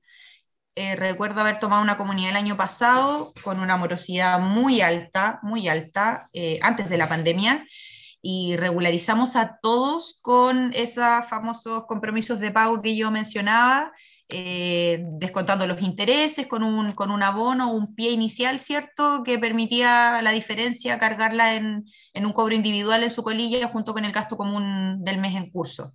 Y no, fue muy, muy efectivo ese, ese, ese mecanismo para recuperar mucha deuda. Había una morosidad súper alta del 40% en, en esa comunidad, era muy, muy alta. Y no estábamos en tiempos de pandemia. Podríamos decir entonces, así como para resumir la idea, que tu opinión sería que las tasas de interés o las multas no son un buen garrote, pero sí son una buena manzana a la hora de, de, negociar eh, deudas acumuladas, por así decirlo. Sí, sí, claro, de repente seis meses de morosidad, no sé, pues acumulan 25, 30 mil pesos en intereses y, y ya dándole el, el, descuento de eso, ya la gente accede y dice, ya, bueno, sí, pago de esta forma, pero siempre hay que... dar, pero ir tirando claro, del hilito, sí, es como clave el, el, de repente decir, no sé, a ver, una deuda de 100 mil pesos, ya, deme 30 y lo otro en dos cuotas. Eh, pucha, no, deme 3, ya, 3. Eh, deudas quizás más grandes, de repente 4, no, pucha, deme 6, no, 5. Y ahí hay que, no, sí, hay que hacerlas todas. Oye, corte. Mientras menos tiempo pase, antes tengo la plata, el retorno de esa, de esa deuda. Oye, un dato. Eh, el, proyecto de ley eh, también establecería, regularía un poco el tema de los convenios de pago. La, la, ley actual no, no, lo establece como tal, o sea, en el fondo se hace en la práctica, pero no, no está establecido cuál es el procedimiento, cómo se hace, etc. Eh, el proyecto de ley de, de, la nueva copropiedad sí establecería un, una figura de convenio de pago regularizada, que, que, tiene que cumplir ciertos puntos específicos, eh, tiene que ser aprobada por el comité, eh, es un máximo de 12 cuotas consecutivas con vencimiento mensual y el monto de la primera cuota debe ser no inferior al 30% del total de la deuda, el pago al momento de la suscripción del convenio. Esas son como, como las bases de, de, este, de estos convenios de pago que estarían eh, teniendo vigencia una vez que se apruebe la nueva ley. Oye, quiero, quiero eso sí, darle un pequeño contexto al, al, a la gente, porque de repente hay algunos administradores que, o, o, gente que se está metiendo al mundo de la administración, o de repente hay comités, o de repente incluso hay sí. propietarios que quieren aprender cosas. Entonces, un breve contexto, la repactación de deudas en cuotas, o los convenios de pago, o, o no sé, el acuerdo, como quieran llamarle, es básicamente lo siguiente. Una unidad debe muchos meses de gasto común, además de los intereses y las multas que eso haya podido generar, y o llega él de mutuo propio, o la administración lo contacta, o lo que sea, y le dice, ¿sabe qué, amigo? Usted nos debe, no sé, 500 lucas de, de, de gastos comunes más otro lote de deudas. Le propongo que lo regularice y me lo pague en tres cuotas. Y él, como dice Francisca, va a decir, no, mejor seis. Y ahí ustedes le van a decir, ya, ok, dejémoslo en cuatro. Y se establece cierta cantidad de cuotas. Antiguamente se pedía dejarlo como cheque, ahora no sé si será tan razonable el cheque, porque nadie está usando cheque, pero eh, en el fondo se, se, se, se, repactan las cuotas y hay un pequeño, un pequeño caramelo, como por ejemplo descontar parte de, la, de, los intereses o las multas. No es razonable descontar la deuda de gasto común porque la deuda de gasto común en el fondo son gastos que se hicieron, entonces no pueden recaudar en principio menos de lo que gastaron, pero sí este extra que son los intereses o las multas. ¿ya? Em, y claro, eso eh, es súper común en las comunidades, em, pero eh, es un pelín desordenado, ¿cierto? Eh, la plata no necesariamente se va manejando de manera correcta, cuando la recibe el administrador la mete en cualquier fondo, etc. En el caso de IPRO, hay mecanismos para trabajar eh, con, con, estos convenios de pago. Entonces está, la, digamos, la funcionalidad para eh, ayudar al administrador a mantener ese, ese, recaudo, porque en paralelo a esta deuda atrasada y repactada en cuotas, tienen que estar cobrando a esa unidad sus gastos comunes morosos. Entonces, igual como que se puede tender a enredar la cosa. Entonces, al menos nosotros ayudamos un poco a, a ordenar eso. Y lo que comenta Juan Pablo es que todo eso, que hoy día supera el criterio o a falta de criterio, eh, ahora la ley de propiedad nueva, que esperemos salga pronto, va a, va a ordenarle un pelito. ¿Ese es el contexto, el resumen? ¿Sí? Perfecto, no se me queda nada, Juan Pablo. No, impecable. Impecable. Eh, oye, corte de suministro eléctrico, eso es lo que nos preguntaban hace rato. ¿Cuándo se puede cortar la luz? ¿En qué caso no se puede cortar la luz? ¿Y qué más se puede cortar aparte de la luz? Bueno, esta pregunta nos llega, yo creo, todos los días o día por medio. Eh, si es que se puede cortar la luz o no. Si se puede cortar la luz, todavía se puede cortar la luz o el suministro eléctrico. Eh, a ver, voy a explicar la situación. Surgió durante la pandemia, eh, surgieron dos proyectos de ley. Sorry, explica, explica cómo funciona, cómo funcionaba fuera del contexto de pandemia. cómo, cómo, se regula el corte de suministro eléctrico? Y después el tema de la pandemia. Sí, sí, bueno, eh, la ley de copropiedad establece que eh, la comunidad, en caso de, de, morosidades que, que, sean de tres o más meses, continuos o discontinuos, eh, la ley indica, lo, voy a leer expresamente, dice, si el condominio no dispusiere de sistemas propios de control para el paso de dicho servicio, las empresas que lo suministren, en él, por ejemplo, a requerimiento escrito del administrador y previa autorización del comité de administración, deberán suspender el servicio que proporcionen aquellas unidades cuyos propietarios se encuentren en la misma situación descrita en sentido. O sea, en el fondo eh, es el corte de suministro eléctrico para aquellas unidades que se encuentren morosas en, en, tres gastos comunes eh, continuos o discontinuos o más. Eh, y bueno, está regulado en, expresamente en la ley. De tres en adelante. Aquí Miguel preguntaba qué hacer con los morosos permanentes en dos meses. nada, cobrarle harto y al tercer mes cortarle la luz. Claro, claro. Eh, y bueno, ese, ese, es como el contexto base en el fondo. Eh, y bueno, durante la pandemia obviamente surgieron muchas voces eh, diciendo que el gasto común no se estaba pudiendo pagar, etcétera, y que había que proteger o respaldar a la gente. yo insisto, a mí me parece discutible porque, como les decía, los que se ven afectados son los mismos copropietarios la misma comunidad pero, pero entiendo también de dónde viene. En el fondo entiendo que, que la idea es, es, disminuir los gastos de la gente. Eh, el problema es que no, no obligaría para esto. Bueno, sea como sea, surgieron dos leyes o dos proyectos de ley distintos. Uno es un proyecto que prohíbe el corte de suministro eléctrico para morosidades por suministro eléctrico. O sea, si yo debo la luz, si yo no le he pagado mi cuenta de luz a Enel, Enel no me puede cortar la luz. ¿ya? Esa es una ley que no solo se presentó, sino que se aprobó y se promulgó. Eh, por tanto, actualmente no me pueden cortar la luz si es que eh, debo la luz, básicamente. Surgió al mismo tiempo otra ley en donde se prohíbe o, donde se buscaba prohibir la facultad del administrador de efectuar o de requerir el corte de suministro eléctrico que es algo que sí no, nos importa en el fondo, que sí tiene que ver con todos los temas de administración. Esa ley no se aprobó, no se promulgó y quedó en el aire, en el fondo, o sea, quedó en, en, eh, ahí durmiendo en, en, discusión. Es la, del diputado Winter. Es la del diputado Winter. ¿Cuál es el problema?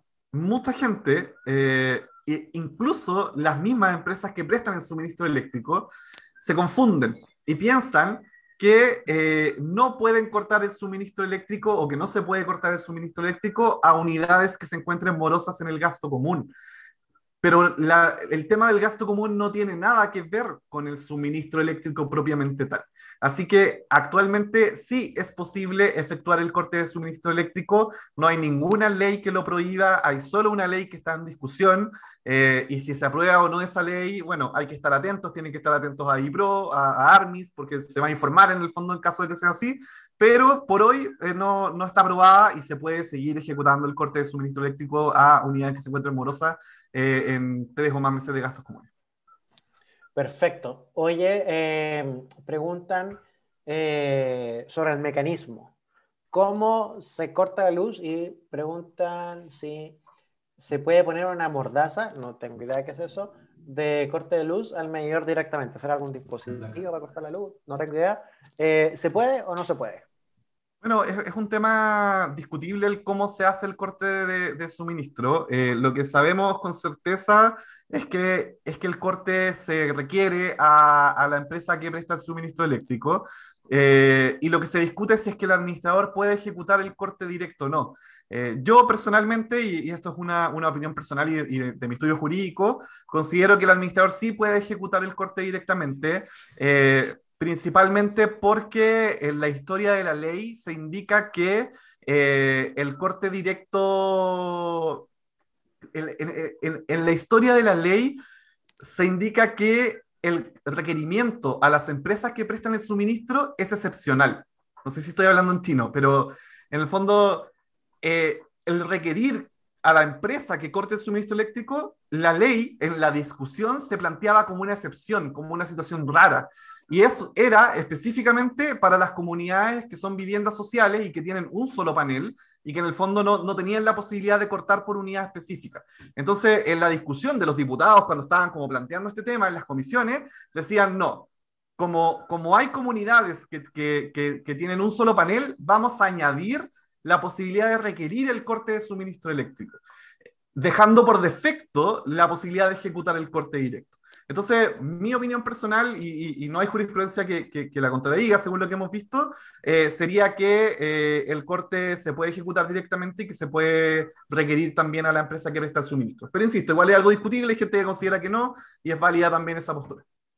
Eh, claro, yo he escuchado la postura de que solamente en el caso de que exista en la comunidad algo entre el medidor y el departamento, ahí se puede cortar la luz, algún tipo de switch o algo así, porque el medidor en ningún caso se puede, se puede tocar, no, no, no, no, no se puede ir y, modificar un medidor con algo. No sé si ese, ese dispositivo que nos describe Miguel eh, se le pone al medidor o se pone entre medio o, qué será.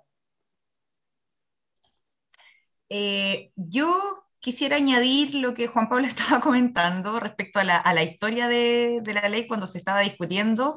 Efectivamente, ahí hay, un, hay, un, hay una discusión que se genera por, lo mismo que estaba comentando Juan Pablo, que en el fondo era como excepcional la petición a la empresa que suministra el servicio eléctrico. Eh, porque claro, se recordaba, ¿cierto?, que, que eh, muchos condominios carecían de medidores individuales por unidad.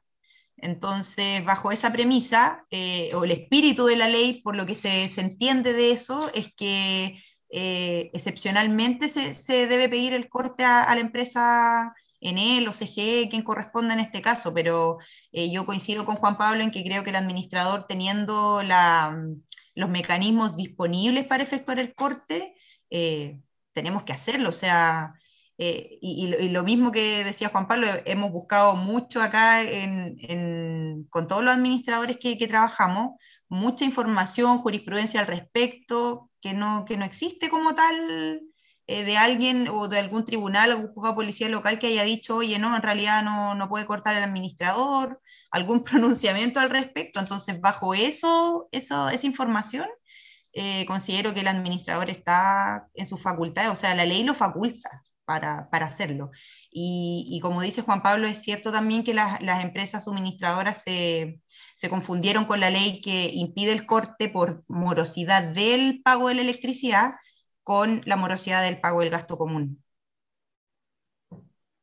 Sí, de hecho aquí eh, Capicán SPA eh, nos cuenta que eh, fueron la semana pasada las oficinas de Enel, en el centro, esas que se les quemó la escalera hace dos años, a entregar el listado de morosos para corte de energía eléctrica y les manifestaron que no lo podían hacer mientras estuvieran en estado de excepción constitucional.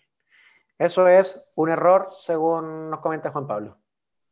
Sí, es un error, bueno, clásica. No, eh, eh, un error también porque la gente, los mismos residentes y propietarios se, toman mucho de ese eh, argumento para que los administradores no cortemos la luz a, ellos. El, proyecto de ley también que fue muy popular, difundido en, todos los medios de televisión, etcétera, la gente estaba informada y decía, no, hay una ley, no me puede cortar la luz y, se, se, tomaba mucho de ese argumento para impedir el corte por, por, las deudas. Perfecto. Sí, no, de, de todas maneras. Bueno, lamentablemente eh, hay, hay, que siempre ir a la base, siempre hay que ir a la ley eh, para todos los efectos. Me, me ha pasado que, que, hay gente que dice, no, es que en él dicen que no se puede, porque la ley dice que no se puede. Eh, y bueno, la, gente en él no necesariamente sabe. Eh, a lo mejor te tocó un funcionario que le explicaron mal, que lo entendió mal. Eh, a lo mejor hay una rama de la empresa que piensa que, que se hace de una u otra forma. entonces la idea por eso es ojalá ir con, con normativa en mano y, explicarle a, a, los trabajadores o a los funcionarios. No, ellos no necesariamente saben cómo funciona, pero, pero están en un error. O sea, ese caso en él que comentas tú, José Miguel, es un error directamente. No lo comento yo, lo comenta Capicán SPA. Un saludo para ellos. Eh, yo tengo la impresión de que en ese caso eh, es recomendable tener los servicios de un abogado como, como el estudio Armis. Ahí les vamos a contar algo al final de, de este evento. Eh, de todas maneras, quiero señalar que yo puedo entender que los propietarios y los residentes no tengan idea de lo que están hablando, porque en general pasa pero que no lo sepa la empresa que tiene que accionar con eso, igual es, es como, no sé, malo, o sea, es, ridículo, o sea, que ellos no sepan cómo, cómo se procede o si pueden o no proceder. En fin. Juan Pablo, eh, eh, ¿qué sugieres en estos casos? Por ejemplo, hay, hay comunidades de casas eh, que los medidores están afuera de la casa, eh, no hay un mecanismo de control para que el administrador, ¿cierto? Como en, la, como en los edificios donde los medidores están en, un, en, una cámara eléctrica, en un chaf con llave, que tiene acceso a la administración. Eh, CGE, en este caso, que es la empresa que suministra a esa comunidad, ha negado en reiterada oportunidad el corte por, por, esta misma razón, por el estado de excepción y la famosa ley que, que les prohíbe a ellos cortar. ¿Qué, qué sugieres en, en, estos casos ir como, como hay comunidades de casas que tienen morosidades tremendas por esto mismo, porque no se ha podido cortar la luz, no se ha podido hacer nada para, para recuperar deuda. Entonces, ¿qué, qué, sugieres? ¿Qué, ¿Qué, acción se podría hacer eh, a la empresa suministradora eh, con algo, una herramienta legal, algo que, que, los obligue a cortar la luz?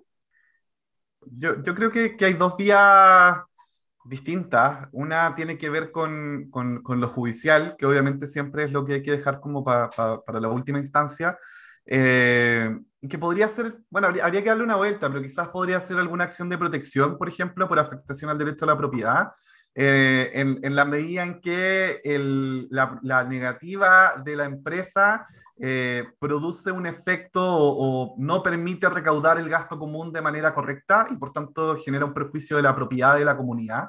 Eh, creo que podría configurarse algo así. Ya habría que darle una vuelta, pero, pero las personas jurídicas pueden accionar de, por afectación de derechos, así que eh, podría hacerse algo de ese tipo. Y otra, otra forma ya sería algo un poco más práctico, que es configurar un sistema propio de control la, la, misma ley dice eh, en la medida en que, que, la comunidad no cuenta con sistemas propios de control, o sea, si se establece el sistema, se podría. Ahora yo ahí desconozco el tema desde una perspectiva técnica eh, y, sería bueno, José Miguel, que realmente eh, se, discutiera este tema con, con, alguien que se maneje más desde una vista, de un punto de vista técnico, para la instalación de sistemas de, propios de control. Yo no sé cómo se hace, pero sé que normativamente eh, sería válido en el fondo y podrían ejecutar el corte de manera directa.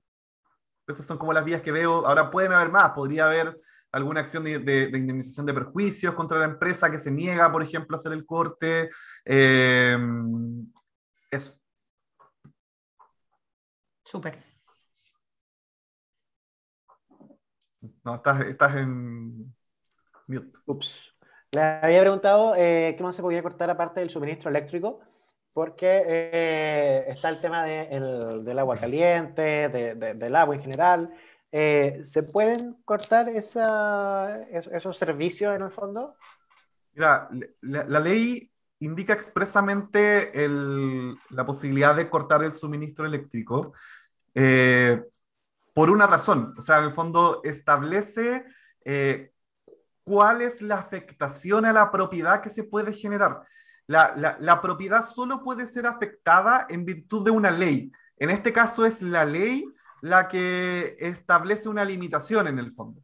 La ley no establece otra limitación y no, está, no dice eh, el corte de suministro eléctrico o lo que diga el reglamento de copropiedad. Por tanto, lo único que se puede cortar es el suministro eléctrico si el reglamento de copropiedad establece que se puede cortar la luz, que se puede, puede cortar el agua caliente, el agua helada, etcétera, eh, todo ese tipo de, cortes de suministros adicionales, a mi juicio, serían irregulares, ¿ya? Porque la ley, en el fondo, de nuevo, el espíritu de la ley es eh, limitar de una forma específica eh, y, por eso lo regula expresamente y no da espacio al reglamento.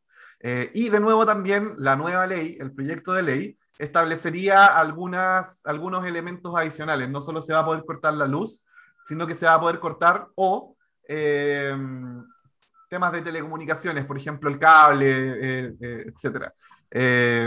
así que también se, van a añadir algunos servicios adicionales, pero se va a poder elegir uno solo. O sea, te corto el, cable, por ejemplo, o te corto la luz. aunque bueno, si te cortan la luz, te cortan el cable. Pero, pero en el fondo se van a establecer medidas adicionales que, que, también pueden servir como, como para ir disminuyendo la, la morosidad eventualmente. Perfecto. Eh, finalmente, eh, una pregunta que había por ahí, ¿qué pasa con los electrodependientes? Ese punto es importante.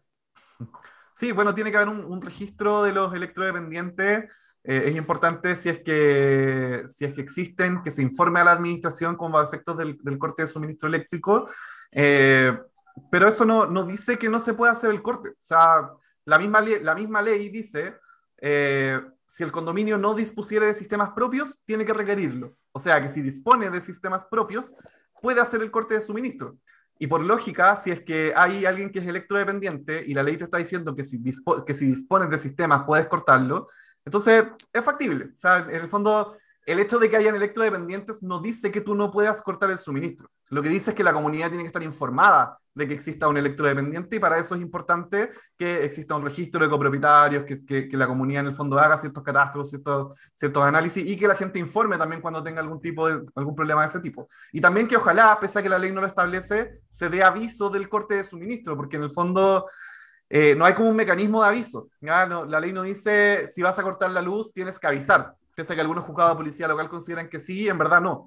Eh, pero es positivo que se haga, porque en el fondo, claro, puede haber alguien que, no sé, eh, quizás no solo un electrodependiente, quizás tienes a alguien con cáncer o, con algún problema en el domicilio y, le vas a cortar la luz y le vas a generar un perjuicio.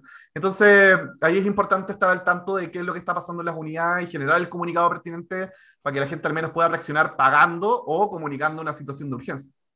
Perfecto. Ahí em, quiero vincularlo con una pregunta de nuestro queridísimo Luis Vallejos, que dice, eh, si el administrador va y corta, probablemente en, este tipo de casos, eh, y después es demandado, ¿quién responde?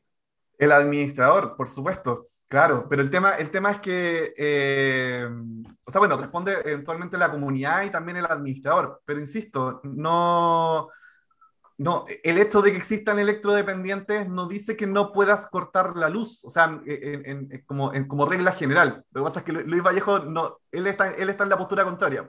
Él considera que, que la comunidad no puede ejecutar el corte directo. Pero, pero, pero yo no, no, no considero que el argumento, pucha, que que no lo tengamos acá como para discutirlo, pero, pero yo considero que, Lo sumamos, no, no.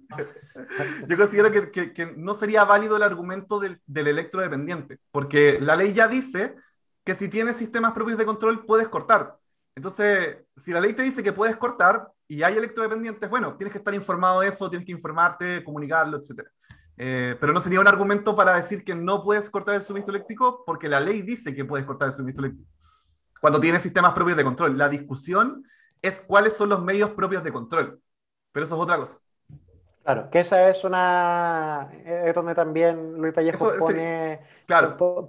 Pone un punto. Y, yo eso es discutible. Tiendo a estar un poco de acuerdo con él, que en el fondo tú no te puedes meter con el medidor y si tienes algo entre medio o tienes alguna manera, eh, ahí sí puedes cortar la luz, pero no puedes ir y modificar un medidor o hacer eh, nada sobre, sobre eso.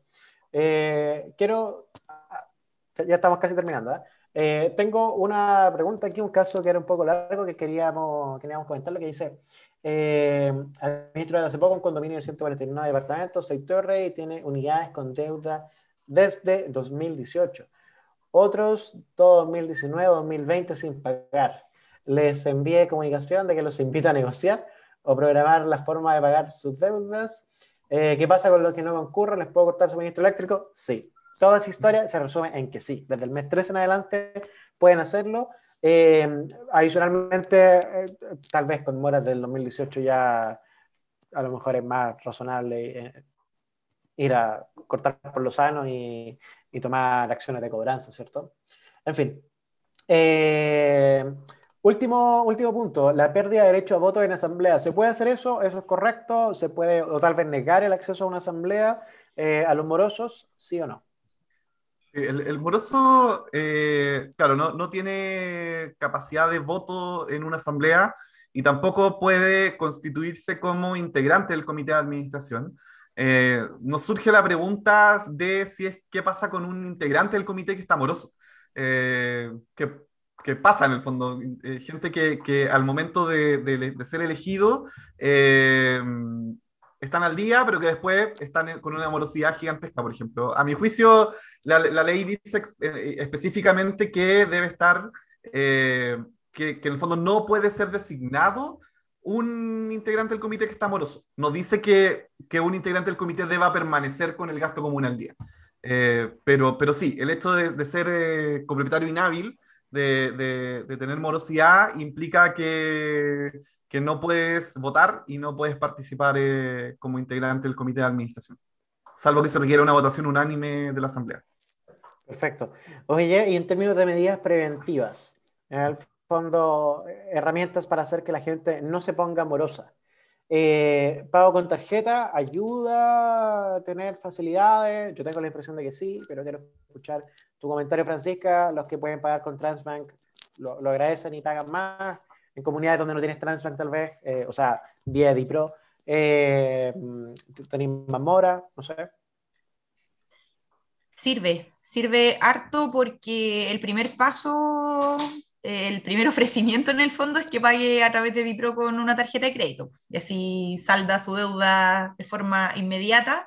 Eh, eh, es, lo primero que se pregunta. ¿Tiene una tarjeta de crédito? ¿Puede pagar por Bipro? Y así recuperamos toda la deuda y él le pagará a su, a su entidad financiera. Em, y sí, harta gente lo, lo, lo, utiliza como mecanismo incluso para el gasto común mensual. Eh, mucha gente funciona con su tarjeta de crédito, entonces eh, mensualmente la, la, utiliza para pagar el gasto común y, deudas anteriores sí. Sí, la gente lo, toma como opción cuando, cuando está muy, muy complicado y, paga con su tarjeta de crédito. Claro, sí, ahora que estamos ya terminando el webinar, hay gente que todavía no es cliente de IPRO, le explico, en el pago online eh, de gastos comunes a través de nuestra plataforma, se puede pagar con tarjetas de crédito y se puede pagar en cuotas. Sin embargo, la plata al condominio le llega de manera íntegra eh, dentro de cuatro días, una cosa así, tres, cuatro días, cuatro días si no me equivoco. Eh, entera. Da lo mismo en cuántas cuotas pagó la persona, eso será tema de, de, la persona, digamos, y su entidad bancaria, y el interés que se va a comer por el uso de esa tarjeta será será problema de, de, la, persona. No es una buena idea pagarlo, hacerlo de manera recurrente, pero para el caso que escribe Francisca, si lees muchos meses para atrás y ya está, ya, ya va siendo hora de que te corten la luz, es una buena herramienta para, esa, para esas personas y claro, eh, puede ayudar a las comunidades a recaudar. otro punto importante es el tema de que los gastos comunes sean transparentes. Y aquí eh, hay, hay, un tema ahí con, con, lo que se ha comentado acá, que comentaba Juan Pablo también un par de veces, eh, que es que finalmente los gastos comunes son para pagarle a los conserjes, al personal, a las mantenciones. Entonces, en la medida, creo yo, en que la gente sabe a qué, qué es lo que está pagando cuando paga el gasto común y quién está atrás, quién está recibiendo esa plata finalmente, que no es el administrador y no es el comité, sino que es el mayordomo, el conserje, el que te recibe el RAPI en las mañanas y te avisa por el citófono. Eh, esa, esa es la persona a la que tú, con tu mora, eh, le estás complicando un poco la vida porque el administrador va a tener que eh, pagar, no sé, un poco más desordenado, lo que sea. Entonces, eso, eso es importante, creo yo, por el lado de la transparencia para, para incentivar el, el, pago. Concientizar sin duda. Sí, em, cuando uno le explica a la gente eso, es como que, que lo, lo, es más receptivo a, a, la cobranza en el fondo, que, que, que entienda que, su pago condiciona el pago a, otras personas. Exactamente. Em, para cerrar, me gustaría hablarle un poco de eh, algunas funcionalidades que tiene EDIPRO disponibles eh, para ayudar a pelear contra la mora. Eh, entre ellos, la automatización del envío de notificaciones, lo que comentaba Francisca, o sea, te puedes meter a la sección de morosos, dar unos clics y salen al tiro los, correos eh, y como decía Francisca, te empiezan a pagar al tiro. Al menos empiezan a gotear pagos con un esfuerzo, digamos, que era seleccionar y enviar. Eh, también está el tema del pago en línea. Tenemos tarjetas de crédito, de débito, tenemos FPay, las aplicación de pagos de Falabella, que además permite acumular eh, puntos CMR.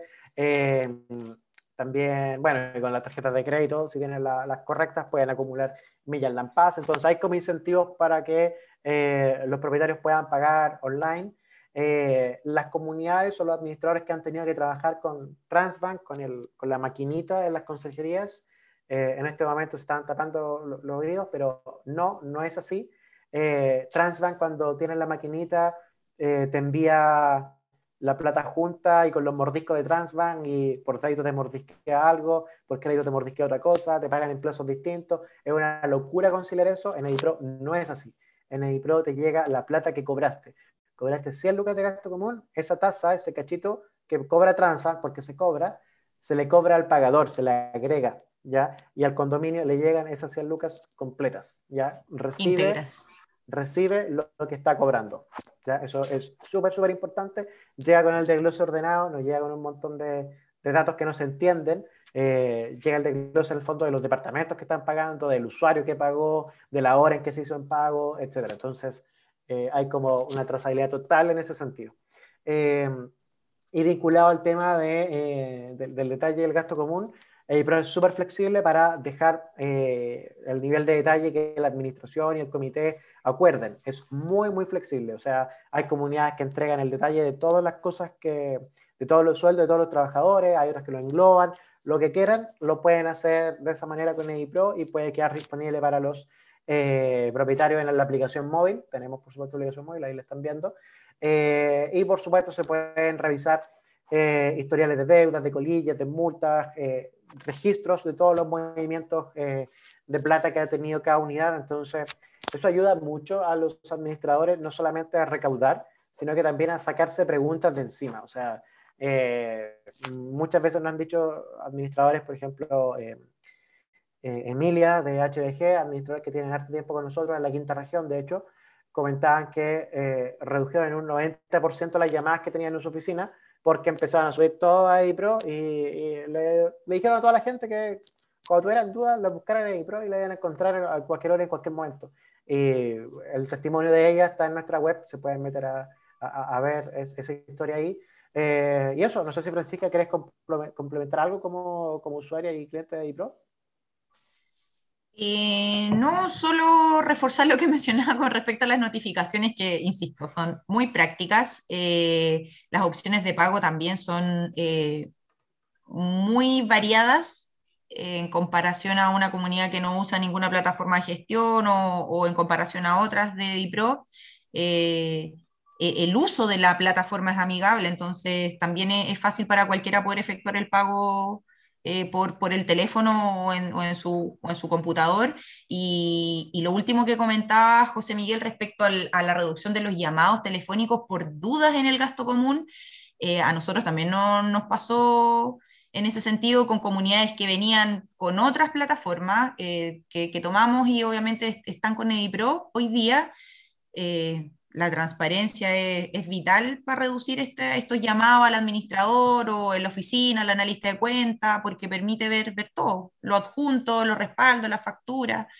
Eh, es súper amigable en ese sentido, así que muy, muy bueno. Genial.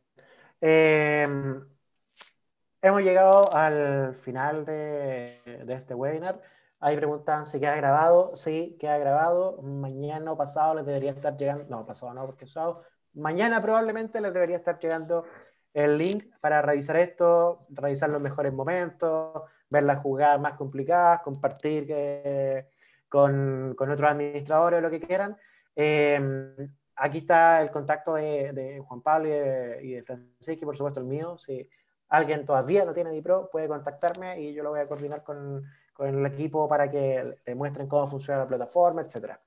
Eh, quiero cerrar aprovechando de, de, contarles que los clientes de Edipro, eh, los que ya son clientes, digamos, los que tienen eh, la plataforma de Edipro, pueden contratar los servicios de, de Armis, de, de, Juan Pablo, el mismísimo Juan Pablo Vargas que está acá con nosotros, que tienen en Armis un plan legal que es en el fondo un apoyo directo y constante para administradores y comunidades que consiste en consultas ilimitadas. Todas las consultas que hicieron acá y que no alcanzamos a responder todas la verdad, se las pueden hacer eh, los clientes del plan legal a, a, Juan Pablo y su equipo y ellos lo van a responder de manera ilimitada. O sea, pueden preguntarle todo lo que quieran, pueden salir de todas las dudas que quieran. Eh, también contempla eh, el, la revisión de documentos, eh, contempla, em, ¿qué más contempla? Muchas cosas, Juan Pablo.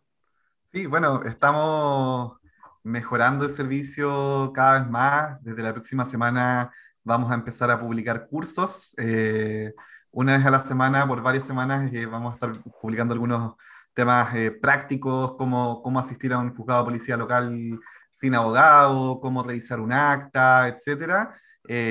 Cursos intensivos, pero bien, bien útiles. Eh, como dices tú, asesoría legal ilimitada, que es, lo más valorable. Hemos estado trabajando también en mejorar los tiempos eh, para que los clientes en el fondo puedan requerir de nuestro apoyo de, la, mejor manera. Eh, informes en derecho, que es súper útil como para enfrentar los problemas en, en las comunidades cuando tienes un conflicto con un residente tú pides un informe legal a Armis y eh, presentas ese informe al, al, copropietario que te está generando conflictos o al miembro del comité que no está de acuerdo con tu postura y en general esos informes tienden a, a, a solucionar conflictos. Eh, respaldo en gestión, como dices tú, revisiones de acta, eh, de reglamentos o de otra documentación, cartas de despido, etcétera, eh, que en el fondo hace que se tomen decisiones con un poco más de resguardo desde una perspectiva legal. Eh, cursos en línea vamos a estar publicando y también estamos partiendo con un sistema de alerta legal que todos los meses va a llegar un, correo electrónico a, los miembros del plan eh, informando al Estado de todos los proyectos de ley que tienen que ver con copropiedad, eh, de todas las leyes aprobadas y, y, bueno, también van a llegar correos cuando exista alguna urgencia legal en el fondo, una normativa nueva como este tema laboral que surgió hace poco con el tema del seguro COVID. Eh, y eso, bueno, en general está, estamos publicando contenidos y cosas exclusivas para lo, los clientes y está disponible directamente a través de iPro. Así que para que se contacten con, con ustedes. Así es, eh, el equipo de iPro acaba de enviar el link para los que están interesados, pueden llenar ese formulario y ahí nosotros les vamos a explicar más, de, más, más, más en detalle, pero bueno, las explicaciones sobran con los comentarios de Juan Pablo, a todos les quedó claro que eh, Armis es el estudio jurídico que de verdad sabe de condominios, no como esos otros estudios jurídicos que dicen que saben de condominios, pero no saben tanto. Eh, no, y, y, hablando en serio, nosotros trabajamos con, con, con Armis hace ya varios años eh, y lanzamos este plan en conjunto hace un, un mes, más o menos. Eh, ya hay varias comunidades que tienen IPRO y que están tomando este plan eh, porque los que son clientes de Pro reciben todo en una sola factura, eh, llega por supuesto desglosado, no tienen que estar preocupándose de, de, visar más documentos con el comité, no tienen que estar preocupándose de pagarle a más proveedores, con, en un pago resuelven todo. Eh, y además porque sale más barato contratarlo junto a nosotros que, que, solo, que directo con Armis. Así que, digamos, hay una sinergia de costo importante ahí para para los administradores y, los condominios que quieran contratar el plan legal. Así que eso, todos invitados a llenar el formulario si es que son clientes de IPRO, si no son clientes de IPRO, están invitados a contratar a IPRO. Eh, ¿Algo más que agregar? Juan Pablo, Francisca, hemos llegado al final. Francisca. Uy, fue, fue muy poco el tiempo. Este tema da para dos webinars en, por parte, definitivamente.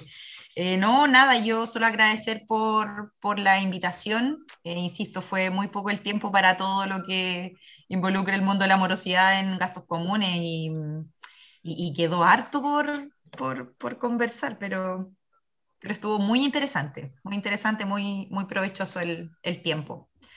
De hecho, quedaron varias preguntas por responder. Le pido disculpas a las personas que nos quedaron pendientes, pero ya son las nueve y media de la noche. Si tienen el plan legal, pueden enviarla a Juan Pablo directamente, ¿ah? para que sepan. Oye, eh, bueno, muchas gracias por la invitación, como siempre. Eh, aguanten todos ahí con, su, con, con, la pandemia, queda poco. Yo sé que ha sido difícil administrar en, en, en, estos tiempos, pero, pero vienen tiempos mejores. Así que aguantar y no, mal eslogan. Eh, bueno, va, a mejorar, va a mejorar. Sobre todo si trabajan con EIPRO y, y tienen ahí el respaldo de Armis. Así que, y bueno, trabajan con, con Francisca, así que son comités. Así que, eh, nada, fuerza para todos. Sí, definitivamente. Eh, por ahí hay alguien que pregunta si se recomienda eh, tener contador aparte de, de, de, un administrador, me imagino que es la pregunta. No, pues cuando un administrador es, es profesional en esto y trabaja con EIPRO, no necesita, no necesita contador. ¿Qué tal? Espero no, que no haya pues, Edipro tiene todos los módulos, remuneraciones, todo súper fácil, simplifica la, la, labor, definitivamente. Perfecto. Oye, eh, muchas gracias a ambos por, por sumarse, muchas gracias por eh, comprometer ya un par de horas de su tiempo en, en, este, en este evento. Efectivamente nos quedaron pendientes por supuesto, los vamos a estar invitando para discutirlos eh, en nuevos webinars. A todos los que están eh, participando como público, muchas gracias por todos sus comentarios, por todas sus preguntas. Les pedimos disculpas por no responder todo, eh, pero eso es lo que hace entretenido realmente la, la conversación. Nosotros tres veces sido muy fomes sin, sin, su aporte, así que muchas gracias. Les recuerdo que este webinar va a quedar disponible en nuestra web, en eipro.cl, la dirección la puede enviar, Juanjo, por favor. Em, donde va a estar este y muchos otros webinars, mucho material ahí en la sección de contenido que envió la gente de eIPRO. Em, hay muchas cosas que, que pueden aprender ahí que les pueden ser útiles y los invito a una en particular. Eh, la próxima semana, el 16 de junio, vamos a estar aquí de invitados en la práctica eh, a un webinar organizado por los amigos de Cotiza Plus, plataforma que se, que, se dedica a conectar proveedores de edificios, los buenos, con administradores y condominios a través de Edipro. Son nuestro partner en esta materia eh, y vamos a estar participando junto a ellos para hablar de las calderas las calderas, el impacto que producen, los posibles riesgos que puede haber. Eh, nos va a estar acompañando para esto en calidad de administrador con mucha, mucha experiencia. Víctor Damele, director del CGI, el Colegio de Gestión y Administración Inmobiliaria de Chile. Eh, y vamos a estar, por supuesto, eh, conversando sobre cómo debe operar correctamente una caldera que no es tan simple como suena. O sea, para mí suena simple hasta que me metí y no, no es tan simple. En fin, eh, invitadísimos a sumarse, eh, inscríbanse desde ya. El, acaban de enviar el, el link eh, para, para, inscribirse. Eh, por supuesto, es gratis a través de Zoom, más o menos hasta la misma hora, pero el miércoles. Eso, hemos llegado al final. muchísimas gracias a todos los que se quedaron hasta el final. Pueden ir a descansar. Nos vemos. Gracias a todos. Nos vemos. Chao, Gracias. Chao, Juan.